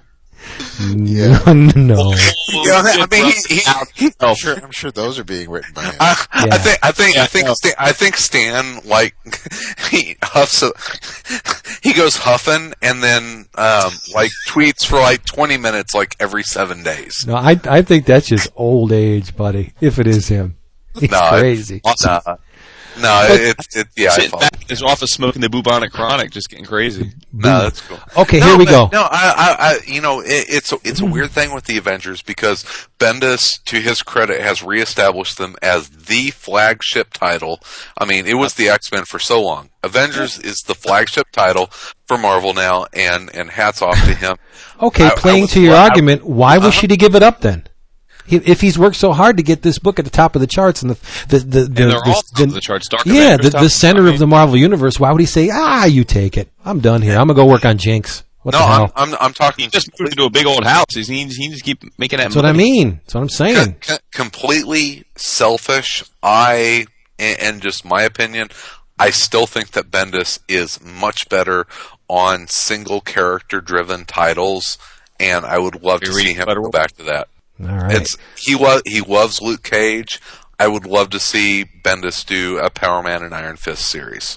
okay. Cool. Eh, no, and that's is there anything wrong with that? No, no, but we Wood and I want to get I say- something I- I in here get- before Yeah, we no, get the we gotta shit. get getting because we gotta Yeah. get this in. We gotta get this in. It's, I don't get think that in. Bendis necessarily writes the best team books. I'm sorry, and that's you know I what. You are, I think you are more than on the record with that opinion. Yeah, okay. Speaking, Fine, speaking move of, on. speaking of, of powerful, powerful single characters, in the grand tradition of Black Caesar and Samson and Dolomite and Shaft and Superfly Oh, and what else? Truck Turner and Willie Dynamite. Oh, uh, And, and, and the, the, the, the amazing cinema stars like Rudy Ray Moore, Fred Williamson, who else? Ron O'Neill, Richard Roundtree, Isaac Hayes, Afrodisiac. Bring it. Jim Brown, yeah, Afrodisiac Oh. is is a man. He's a man. You know, Well, uh, more- he's Richard, more than a man. Round- Richard Roundtree went to Southern Illinois University, which is I didn't know that. Yeah, Nice. Sorry. Cool. All right, go ahead. He- he- a man named Alan Diesler, but he's more than a man. He's one so of glad those. you read this, by the way. Oh, it's, it's one of those mythic, uh, larger than life folk heroes. And the stories about him shift and change depending on the era in which So the events cool, of these stories take place. the Get this. his origin story is different in every issue. Yeah, he's got a, a million different origins. One of them reads, shooting dice in the moonless ghetto night. Eight-year-old Alan Diesler was running his luck when a well-clad man with two armfuls of beautiful women joined the game. No words were spoken, but the deal was understood. At the stroke of midnight, Satan took the boy's eternal soul, but left behind the women. Thus was the legend born, the afrodisiac. Oh yeah. Wait, all right. Well, since you And read then- your favorite, I, wait, hold on. Yeah, gotta you my- read yours. All right. Alan Diesler, a frail, humble janitor in Hardwood Elementary, awoke to his true calling the day jerk aliens invaded his turf. While trying to protect the student body, Diesler used the only weapon at his disposal, an old beat-up cane, the magical pimp stick, Mac Joner. Slamming it on the ground for emphasis magically transformed the meek, crippled janitor into the legendary Afrodisiac. All right, let me hit with another one. Alan Diesler, while attending a lab demonstration on the safe handling of nuclear waste, janitor oh. Alan Diesler was bitten by a common cigarette pimp that had been infected with atomic radiation.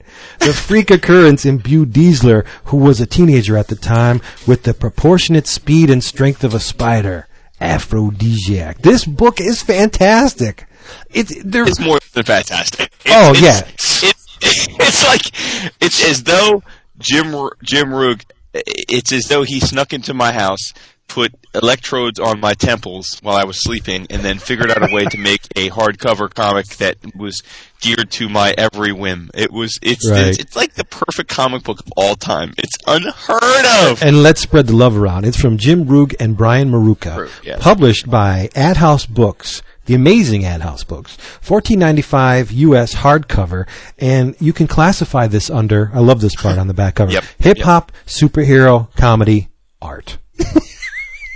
what it is is it's it's a selection of stories pulled from different comic book eras. You got the Silver Age represented, the Golden Age is in here, Bronze, somewhat current, and for each era that they decided to tell the Afro yes manga the afrodisiac story. The, the the stories themselves are tailored to mimic the comic books of that era. Like you'll have a bronze age afrodisiac story and the the the art is done in kirby style uh, with a little bit of um, dan klaus thrown in. And and the, the paper is intentionally uh, I don't want to say faux weathered because they really did weather it.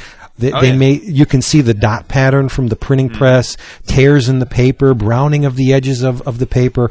There there's a, a mock gold key comic cover. There's a lot of Marvel in here. I mean the love is there. There's even a romance section where Afrodisiac uh, appears in a series of romance comics, and, and the the front cover of the one is hysterical. It's called. Let me get this right.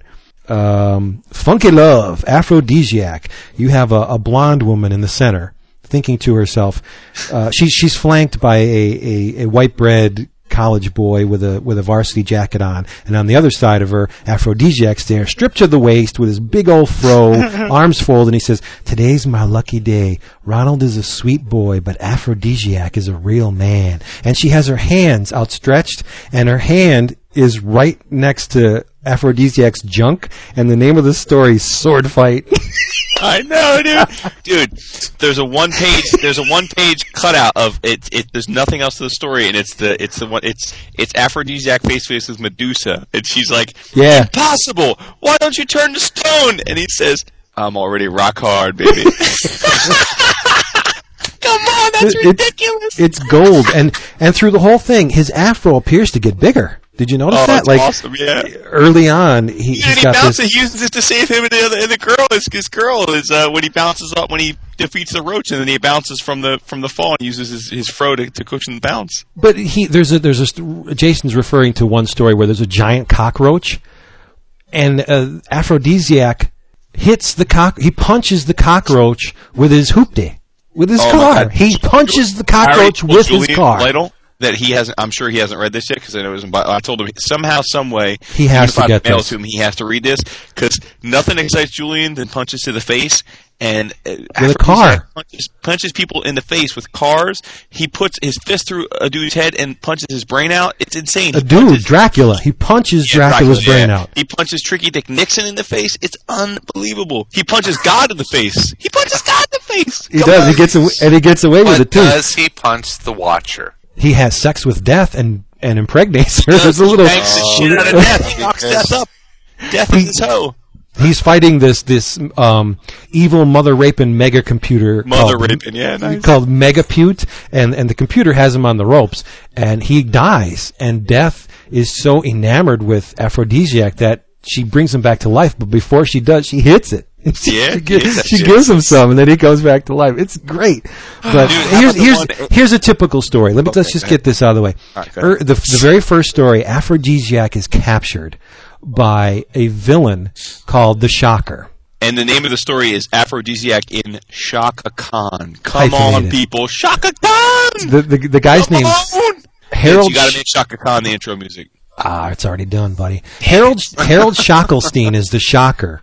How he managed to get Afrodisiac on the ropes, they don't say, but it doesn't really matter. Afrodisiac seduced the shocker's wife, Lightning uh, Lady, Lady Lightning, and uh, Afrodisiac said, "I should have known with the sparks." But anyway, he has him tied up in a chair, and he brings in these two, uh, Trish and Melody, two two women that are trained in the art of terror and interrogation.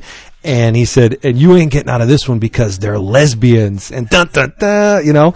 And Afrodisiac works his mojo on him, and at the end, they're bumping and grinding on him, and it's just it's crazy. They're it's doing the stripper completely ass off the wall. on him. It's great, yeah.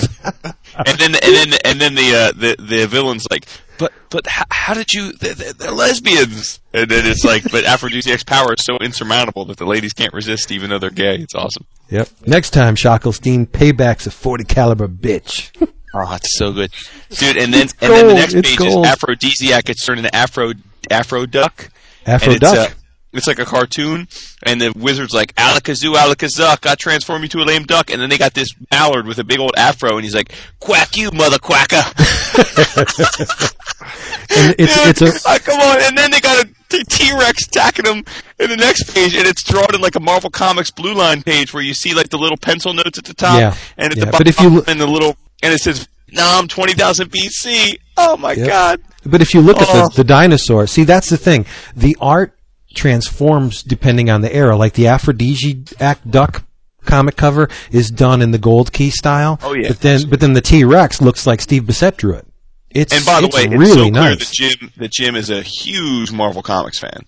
Because Yeah. a lot of the intros are Marvel Comics intros, like Spider Man and, and the Hulk, and I mean he's he's the villains are you know Tomb, it's it's Dracula from Tomb of Dracula and Hercules. Like he's clearly a huge Marvel Comics fan. So Oh, again, yeah, like if you grew yeah. up reading Marvel Comics, this is like if you like the '70s black exploitation films, if you like movies like I'm Gonna Get You Sucker, Yep. you know Hollywood Shuffle, and you like Marvel Comics, this is like the perfect. Like Jim is like that. He's the dude that liked all that same shit and then made a badass comic. It's crazy. Chris, you would go nuts. The the coloring on the book is Oh. done done in a style to imitate cut. Each one is rubylith. different. Yeah. You, you know how they used to cut the rubylith in a haphazard ma- way? Like, Oh, if, yeah. if, there, if there was lettering, they would just block it out instead of cutting within Yeah. the lettering. You could see the dark areas where the rubylith was. But that, I mean, Nice. it's, it's, it's done in, in, with current techniques. So they, they really aged it really well. Yeah, you're you're ba- you're basically emulating the the Rubylith, yeah. inaccuracies of the process. Absolutely. oh, yeah, yeah, yeah. He calls, I love Uh, how he calls all his hoes by numbers, Vince. Yep. He's like, Yeah. he, he Uh, does- ex- he- there's, there's a danger in the city, so he calls. He, he he does a roll call. He makes all his hoes come back to headquarters, and he's doing. he's like, he's like, Wait, and he's like- wait, what's the like, name of his headquarters?" 72?" What's that? The name of his headquarters is Afroka. Yeah, Afroka. It's his it's his it's his after hours nightclub called Afroka. Who published this? AdHouse. Uh, it's AdHouse. fantastic. It's, uh, it's, That's Oh, I'm s- awesome. yeah. yeah. But, I mean, the, the, Did you look at the back of the cover, Vince? By the way, yeah, there's a spot. back cover. It's got a, a raised, like it's got a raised shiny seal, which is of a like almost like a James Bond like nude woman. You know, like with the That's, arch back, that's like called over the. spot varnish, son. There you go. Wow. Okay. Spot well, thank you. for that. So it's yeah, it's like a nude woman spot varnish. Like the entire package is just phenomenal. Oh, it is. It's really good. I'm all over it. That sounds It's awesome. so No, good. you should only be. Fifteen bucks, dude. It's it's it's. It, I I had I had read something about it in previews, and I thought, you know, I love black exploitation. This is probably going to be fun. But I honestly didn't think oh, this would ordering be. it right now. I mean, this is Oh, it's this is beyond a fun. Hundred times better than I expected it to be. Like it, because I, I really didn't have a high bar for this. I thought, well, whatever. It's it's going to be black exploitation. I'll enjoy it. But it's it, it, it's so. Just that statement alone. It's- There, there's a, a story where Afrodisiac is chilling with his hose in a bar. The name of the story is called "It's Not the Size of the God in the Fight." And who walks in but favored son of Zeus, Hercules? And he and he and he talks to Afrodisiac. He says, "Now, large-haired monkey, serve that god well, and thou will be re- and that and thou will be rewarded." And and and Afrodisiac knocks the shit out of Hercules. It's nuts. It's crazy. Oh, There's it's a- bananas, dude. Yeah, there's even um, if you were a child of the '70s and remember the Hanna Barbera cartoons, there's a, a mock uh, afrodisiac cartoon double page in here. There's a, a faux Marvel letters page with a value stamp. There's a value stamp of the Shocker. It, it's Oh, bizarre. If if the if the year ended tomorrow, I would I would give this my, my graphic novel of the year. Damn, you because- stole my line. That's what I was No. going to say. I actually already created a 2010 Google Doc for the 11 o'clockers. I wrote this in as best OGN, and now, as as of now, something else has to displace it, or it's winning. Oh yeah, Because- yeah. I, I love it because on Amazon there's one review for it so far, and the review title is "One Million Percent Awesome." It is. It, it's so good. And it's like great because every woman is drawn beautifully, and they're all white, which is hilarious. Oh, They all- they all got from- cakes. And, and, and that review is from Jamie D in uh, in Pennsylvania. Oh, really? No, I'm joking. Oh, okay. and they and they all call him daddy, which I love. Yeah, and he calls yeah. all by numbers. He's like, Except- hey, thirteen. He's like, 13's bringing in the strong tonight. Except, except his, his- uh, his what, yeah. what did he call her? His bale of straw bookkeeper, uh, Dizzy. She's not yeah, much yeah. to look at, but when it comes to numbers, by God, she's It's funny that she he says knows she's no not much equal. looking either because they draw her super sexy, except for the Oh, yeah. glasses on. Yeah, And and whenever Um, she's near him, she'll be bending over, and you can see her her underwear a little bit under the miniskirt, and that, like that's super suggestive. I I can't praise this enough. He he he has this love hate relationship with Richard Nixon. They, they Yep, were once Dick they were yeah. once wrestling partners, and um, I guess Nixon fell in love with this Venusian princess named Vixina. And uh, uh, Nixon is kind of pissed off because uh, you know he wants some of that candy, and Vixina falls for afrodisiac. Well, and also Vixina is about to come to the Earth and take over the Earth, and she Right. Only, she only gets this. this she gets she gets put off because she's so attracted to afrodisiac that uh yeah that, that it's all good. Uh, And, and she's communicating to Okay, Venus. okay, okay. We get No, it. We're listen. gonna buy it. Okay, we're gonna buy so it. good. Yes. It's so good, dude. She's It's like the communicating. Hulk, it's like the Hulk last week. Enough. We, we No. get it. No, It's good. no, there's Yeah, you talked more with the Avengers. She, she's, she's, they're in the, fl- they're in the flying saucer, and she's communicating with her mother, this, this angry Venusian woman, and she says, "Our invasion force awaits your report," and blah blah blah. And she gets one look at it, afrodisiac, and she says, "Hmm, charmed, Mister Afrodisiac." And he goes, "Damn, your whole planet's tight." Dude. also, where have you ever heard Dracula say the following line? For centuries, I have enjoyed the finest trim in the world, but none compared to what I now behold. And then she says, "Wait do you see me naked, Mister." Where do you see me naked? Yeah. and even awesome. even the inside back cover, there's a double page spread that's done in the Kirby Yep. photo collage style. Where Yep, remember when yep, yep. Jack was playing around with with photos and and line art? Oh, amazing! Uh, just, it's amazing. All right, Honestly, it's good. if, if It's I could have gotten Jim We're all Jim go- Rohn, we're all going to read that. it. Yeah, You have amazing. to. And if We're you look on the gonna read cover, if you look on the cover, the spot varnish in his sunglasses, he's getting a sloppy knob job on the cover. He is. He is. Ah, he's getting it. Okay, we'll read it. We'll read it. We get it. You gotta get it. None of this. Remember, you're going to stay positive this week. I'm Yeah. gonna. Yeah, absolutely. I'm gonna go get it. So for your, your for your information, we only talked about afrodisiac for maybe 15 minutes. Yeah. Look at you starting the clock. Ah, I got it because he's running roughshod over us with this timing I'm just stuff. saying. You sold me on it. Well, we'll sell you there. some, nothing wrong with selling it twice. They Leave can some bank. the imagination. I'm there. And I looked, I looked it. up some words for this Oh. review too. Oh, Like, dear w- Lord. Uh-oh. I didn't, I didn't know what a what a hoopty was. That's a car, apparently. I didn't know what a know what hoopty. the fuck he was? You didn't No, know I what heard- it was? I heard whip, but I did not hear hoopty. Jesus, I live whip- in the Midwest. I know Yeah, what a whip- hoopty whip is. some Dude, I'm from uh, Pennsylvania. We have we didn't have black people in our area until like maybe 87, 88. Mm. Oh, I'm rural, man. lived in the town? Uh, oh well. Hoopty. Yeah, the story, the story I told about the 88 uh, Monte Carlo, that's a hoopty. Hey guys. Wumba. Wumba. Wumba discounts. Wumba discounts. Why are you using EOC8 for your discount code? Wumba. Wumba. Wumba discounts. Think about it. Well, speaking of hoopties, because it's uh, I love when the old man pimp gets in his car and he's got the he's got the uh, Rolls Royce, and uh, and, and then he's like, "You still prowling around in that Link?" And he's like, "Yeah, baby, 37 Zephyr, pristine. Any damn fool can get financing on a current model. That's right. I love that." More, yeah, intentional moire, dot patterns, ripped pages, Oh, my God. faded cover. It's it's a masterpiece. It is a masterpiece. Uh, and apparently, I have to track these down. Afrodisiac appeared in a mini comic. The first appearance was in a mini comic, and then I Yeah, think there was a yeah. he he had a walk on in their uh, Superior Showcase anthology. So I got to look for those. I I have some of the Superior Showcases, but obviously not the one with Afrodisiac in it. 'cause I'd be I'd be treasuring it, treasuring it. And it's a, it's a small footprint book. It's not going to take up a lot of sh- space on your shelf. It's a little smaller than a regular comic, but worth every goddamn penny. Go get it. Oh god, it's so good. It's it's literally like it's like those little treasures, like we were saying at the opening, like makes comics good. You know, I mean, it's like, and this is the kind of book too that I can see why so many people would have just missed it or passed on it. You know, and I'm sure a lot of comic book stores didn't even bother stocking it, and it's just a damn shame because it's just gold. It's, It's gold. tight. I'm, gonna- I'm gonna have to. I'm gonna have to run down to old Chicago Comics this weekend and grab it. So oh, I saw and it's Am- not- yeah, like Amazon. It's like a two to two to three month waiting list. Really? Yeah. Why don't you order it right from AdHouse? Chris Pitzer will thank you. Yeah. Nah, I'll just go to. I'll go to Chicago. I live in. I live in a metropolitan City. Right. I'll, I'll Third go Coast, to Chicago baby. Compass and get it. Yep, Third Coast. Hell yeah, Re- represent. What? What?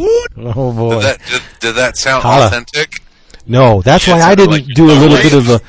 Arrivederci. Thug I didn't want to get into the, lo- the the lingo because it never sounds right when I say it. It's like, oh, okay, he's trying to play the game. You know what I mean? Mm-hmm. But so I didn't. All right, that's. I think We that's all that we got, of the way. boys. No. We, we got. We have some time. Ah, We got some Really? time. What do you got? how much time? Enough for you to say what you're what you're itching to say. No. It, w- Oh, w- come on, do it. We got Oh. 15 minutes. I was gonna got talk about. 15 minutes. No, no, no. I'll save it till next week. I know we can talk about Ultimate X number one.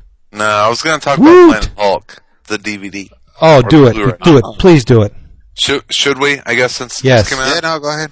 do it. um, it was okay. Okay. It was okay. wow, that was, I can see why we I, had. I don't, I don't want to. I don't. I, yeah, I don't want to leave on a, on a on a mediocre note, but no, it was fine. It was, it was um, I, um, it was not Planet Hulk, the amazing twelve issue series from Greg Pak, but that's okay. It was just an uh, what eighty minute animated version of it, and that's okay. It, it was. Have, have you- has anybody else seen it? Not yet. Not yet. No. Well, say Um, okay, okay, and Vince. I, I didn't. I didn't buy it. I didn't buy it, and I and I will not buy it. Um, it was okay. Okay, now Vince, I Yes. know why you're not buying it You do. Because You want me to say why I'm not buying it, just for the people you're, at home? You're, you're not. You're not buying it because of Jack Kirby. No, I, I am. I'm not buying it That's because fucking because admit- Mi- admit Mi- Mr. Pak took great pains to set up the scene with the Silver Surfer. That Why? that scene that scene has colossal weight in terms Jack of in, ter- in terms of Planet Hulk because let me just tell you why. The uh, the Hulk was ex- exiled by his friends, the people he trusted, the people he thought were friends. He's exiled to a faraway planet. No, listen to me, faraway planet. And and who does he run into?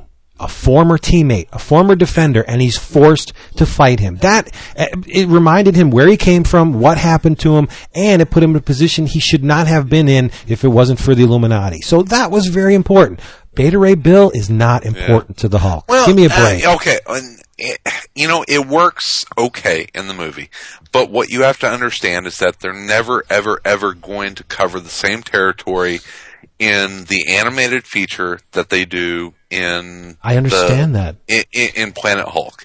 It, it's, I mean, you look back on that now, and and now that maybe a couple years has passed, you can say, you know what, Planet Hulk, maybe the best Hulk story ever. There's no maybe about it. It, it is the best Hulk story, in, in my opinion. It was awesome, and the movie Yes. never lives up to the novel. You blah blah blah. Uh, Um, did, let me ask you a question. Did they get into the pregnancy? no, Then why e- bother? No, exactly. Not even touched on.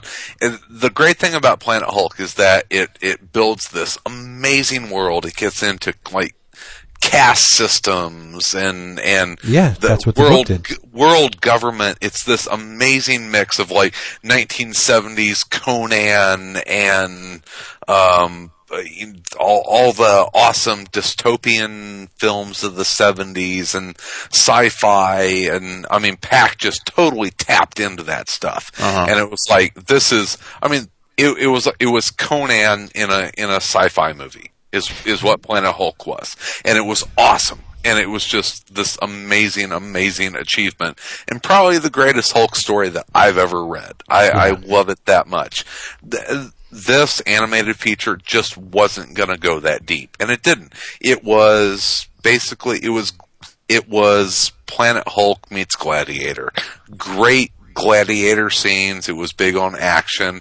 It was fun. And what Vince is talking about, they replaced Silver Surfer with uh, with Beta Ray Bill. And Vince, you're gonna you're gonna you're gonna hate this. I'm gonna spoil this for you Do it. not not only did they replace Beta Ray Bill with Silver Surfer, they actually retconned the very first appearance of Thor, and it wasn't just Thor that that that fought off the uh, the alien invaders, you know, Korg The and his brothers. Yeah. Um, yes, Thor was joined by Beta Ray Bill in that battle. Do you like eating watered down soup?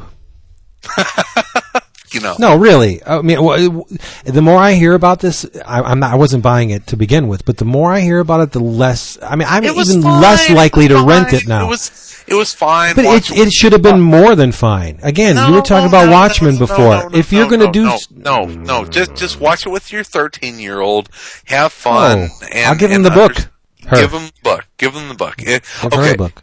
Marvel's animated, except for the Hulk verses, which were awesome. They were. Marvel's an- Marvel's animated has been not that great. Right. But the I agree. the Hulk versus like Hulk, Hulk versus Thor was fantastic. Hulk versus Wolverine, Deadpool. Come on, it was awesome. Um, It was great. Yeah. This this it, it was fun. It was fun. It's milk toast. It's lukewarm. Yeah, it was it was lukewarm. Right. So why why waste your money on it? Why not buy Zombieland? Some another disc that came out Oh, or, or yesterday, awesome. or you know something else. Buy, but go go buy a, a graphic novel from someone else. Don't don't think You you, know what? have to spend You money. know? The Fantastic Mr. Fox was fan fucking tastic. I heard that. I heard that. Awesome. Awesome. I just no. Uh, th- you know, there's th- certain things. I, I don't know if you're aware of this, but there are certain things that push my buttons.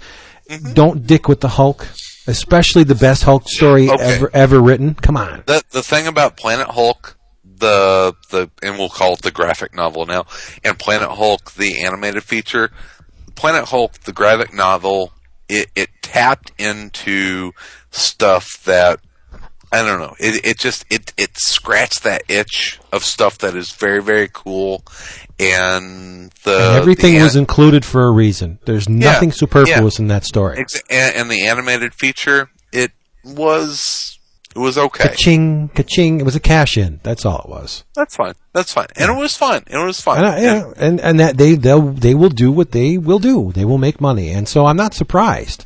But it there's it doesn't mean I have to buy it. I'm yeah, gonna. yeah. Go read the the hardcover. Get the hardcover. That's right. That's right. How come you guys didn't say anything? Don't you have an opinion? well, I haven't, I haven't seen I it haven't yet. seen it. So, but based I- on the I- the issue you took with it, doesn't bother me at all. Yeah. I've I've given up on on expecting the adaptation to be anything like the original source material. Mm-hmm. So if they want to make a different story, then I'll I'll view that for what it is and how it's presented and, and look at it that way. I, I I'm okay with it because I've read Planet Hulk. Planet Hulk is a great story in the medium it was intended for. It's awesome. There's no reason why they can't adapt it for for an animated feature, but if if they're going to use some of the premise that Planet Hulk is based on, like I said, I'll, I'll see it for what it is. Mean, there are okay. There's another property based on a uh, on a comic book that I'm three episodes in, and I'm kind of digging it. Um, a couple things are a little hinky here or there, but uh, the Human Target on Fox. Love it. It is a I I love Mark Valley. Um, Chi McBride's not not too bad. Uh, Jack Earle Haley Not too is- bad. is awesome. Yeah, What? he, he's Not too he's- bad. yeah, he's China got some- McBride's awesome. uh, Listen how high his voice gets when he's like, uh, it's it's if he's got Dogs everywhere. around, Like, what? it's What's going on? He, he, it it doesn't look like he can. It's China McBride. Yeah, yeah. Okay, so but but it's also Jackie Earle Haley and as Guerrero, who is fucking awesome. Um, I, I have I have horrible. some issues with with uh, with some things like like last week when they were escaping and and and they flipped their motorcycle. that, that was ridiculous. It's that was like ridiculous. It's, it's like nobody's scratched up with the knees. Her dress is intact, and then and then the uh, the embassy guards. They all employed like stormtrooper aim or, or or Cobra. Nobody can hit anybody, even though they're right in front of them, crossing over a wall. Nobody it's okay. I don't No, care. it's- that's the it's thing. I- ridiculous. it's- it's awesome. But the but the first fifteen minutes were pretty cool. The way the whole story was going. Then then Yeah. get to that point and it's like, and it it could have been better. It takes me out a little bit, but there's no um, it's not like the Rick Springfield show from from years ago where he's he's doing the Mission Impossible type uh, makeup effects where he he doesn't he doesn't become the the person he's protecting. It, it- he's basically kind of like a bodyguard. And uh, so it's it's different in the sense of, of if you're used to the human target from the old DC comics or the new Vertigo series, that's not what you're really getting with this show. But as far as the action, the stories, especially the second episode where on the airplane was fantastic, and and and the flight attendant was hot. Uh, Oh boy. it's it's it's a really I I I do like the show, and and it's it's on the DVR. I got the season pass going on TiVo, so I'm I'm watching it every week, and and uh, and the dog's name is Carmine, so there's a nice nod to the creators that way. Zagusa? That's No. No. Okay. So yeah, Uh-huh. Vince. You're all cracking up, buddy. So who else got something?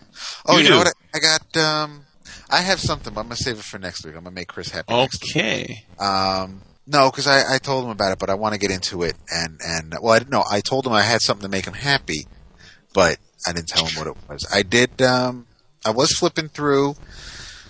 Uh, well, two things. Uh, in my DCBS box was a uh, was a recent issue of Back Issue, which was a a family themed episode with a pretty funky um, Norman Rockwell homage by John Byrne of uh, the Rockwell painting, um, "The Runaway," with with the kid at, at, at the ice cream shop on the bar stool next to uh, next to the police officer. Uh, only this time, the kid was played by Franklin Richards, sitting next to the thing.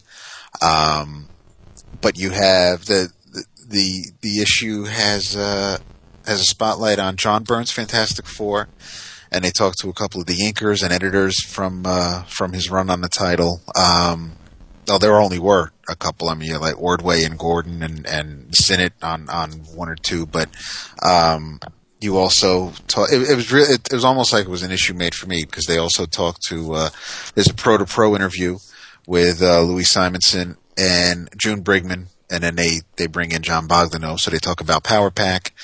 Um, there's uh, there's the Wonder Twins in there. There's uh, the New Gods. So yes, so, so family is the theme for the issue, and uh, and I just started it, so I'm just starting the uh, the whole uh, look back on John Byrne's time on the Fantastic Four, and and that is uh, that's that's always fun because I I it's one of the few times where I could look back and I, I actually remember going to the newsstand or, or, or to the comic shop and picking up the issues as they were coming out. I, I, I remember month in, month out and, and waiting for the next issue. So unlike, you know, I could read about comics from the 60s or 70s where I'm reading them much later and I wasn't there as, as they were coming out. I can, uh, it, back issue holds a very special place for me because it, it does focus on, on the 70s and 80s with the Bronze Age stuff. So definitely recommend back issue if, if, if you don't get it. But I also received uh,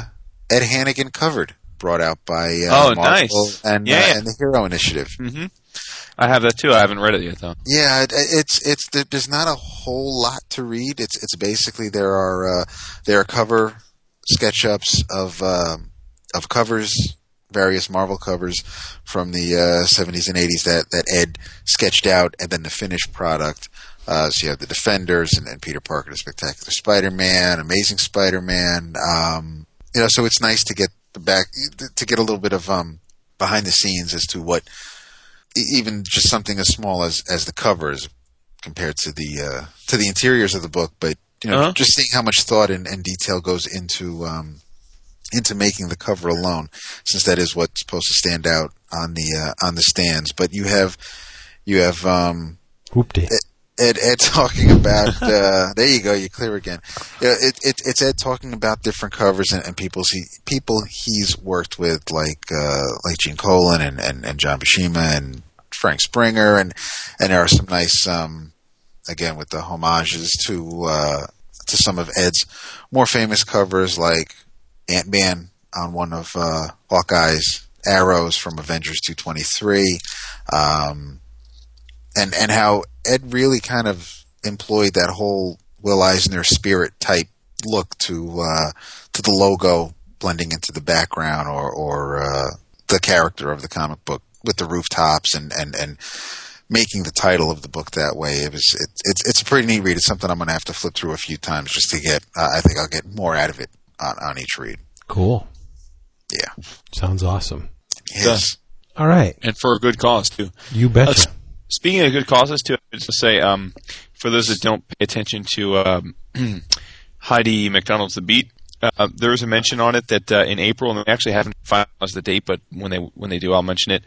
Um, there's a uh, a group in New York City that's doing a benefit for Gene Colan uh, in. April, and they're going to have a, an evening. It's Gene's going to be there. They're going to have a um, uh, it's it's a dinner, and they're going to have uh, a panel. Gene's going to be on the panel. You're also going to get a, co- a copy of his uh, the uh, the new Gene Colan you know tribute hardcover that was released recently. It's going to be signed by him. You're going to get original sketch by him. I think it's like $150 for two people, um, but uh, but the majority of the proceeds go to Gene and his wife for his medical needs and his retirement. So, um, like I said, if I had a date, I would tell you, but I don't have it yet. But uh, but Heidi's got the information, and if not, I'll, like I said, when they set the date, I'll tell you 'cause I'm I'm definitely planning on going. Um, so uh, it's a good cause, and it'll probably be a really good night of fun because I think a lot of uh, a lot of New York creators and a lot of uh, comic fans are planning on uh, being there. So it should be a, a fun shindig for a good cause. So Oh, you're not kidding. Yep. Yeah. The uh, and and and the beat has um, changed a bit. That that there's a Oh, yeah, three, true. 3.0. It's it's it's no longer you don't have to go through the whole publisher's weekly URL and everything. It's now comicsbeat.com. I'll get you right to it. yeah. Look at But I think your RSS your RSS feed will automatically update. At least Cool. I think. Yeah. Okay. Thank you, DCBS, for sponsoring this episode. DCBService.com, the best, cheapest way to get your books. Uh, keep in mind the Summit City Comic Con on May 22nd. You can learn more about that at www.summitcitycomiccon2cs.com. And if you are a first time DCBS customer, you will get another 8% off your already Wamba discounts by typing in E EOC8. Booyah. And do yourself a whole mess of favor and pick up Afrodisiac from AdHouse Books and proving that Jeph Loeb is still a better writer than Jason, uh, Jason claims, get Ultimate X number one because it's really freaking good. With Art Adams artwork. yes, it is Yeah, I can't really, agree with that. really good. It's a tight pilot, very good. Toy. Yep. Uh, okay. Get uh, Colt Noble and the Megalords Oh, there you go. From uh, Tim Seeley coming out next week. Sweet. From Image. Yes. Yep.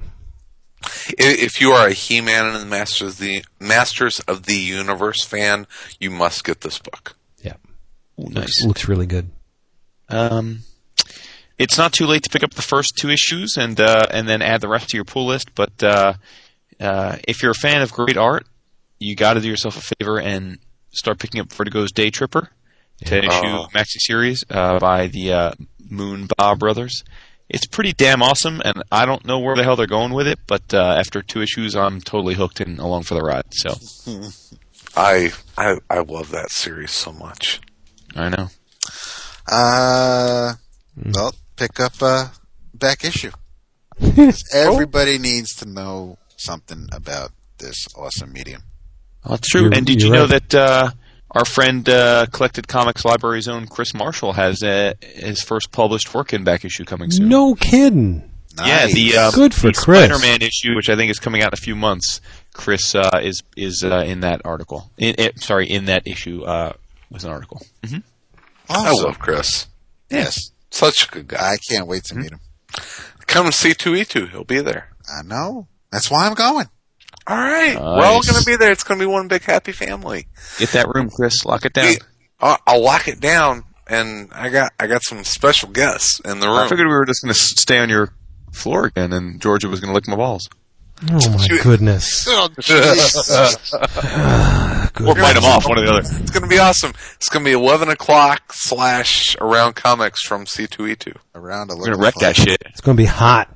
It's going to be awesome. Caliente. We're going to be pimping like Afro. Mm-hmm. it's going to be awesome. Gonna have the little pick with the fist on it. Did I say that right? I'm Pimpin'. so I'm so going to talk to you guys after this episode. I'm I'm ready to keep on going. Nice. Oh boy. All right, people. Hey, thanks for being with us. We will be back here next week, and uh, go go pet your dog. Yeah. That's Yeah. stroke your pony. Georgia. Uh, she's snoring. That was the other room. Bye. Say bye. Bye bye. Bye bye. Hoopty.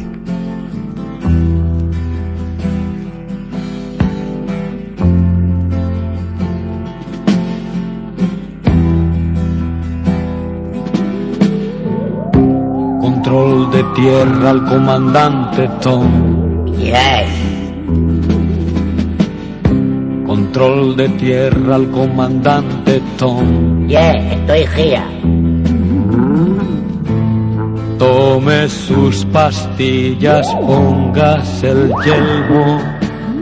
Tomada esta. Control de tierra al comandante Tom. Sí, le oigo, le oigo. Comenzando cuenta atrás, motores en marcha. Verifique la Cero. ignición, vaya con Dios. ¡Ay!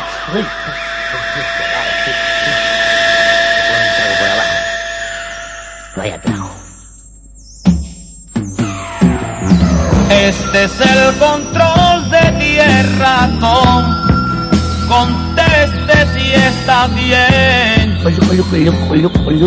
Si se atreve a consumar esta misión, abra la escotilla y salga al exterior. Atención, controla aquí habla Tom. Voy a intentar salir. Comuníquenos cómo está de palpitaciones. Comunico que estoy a...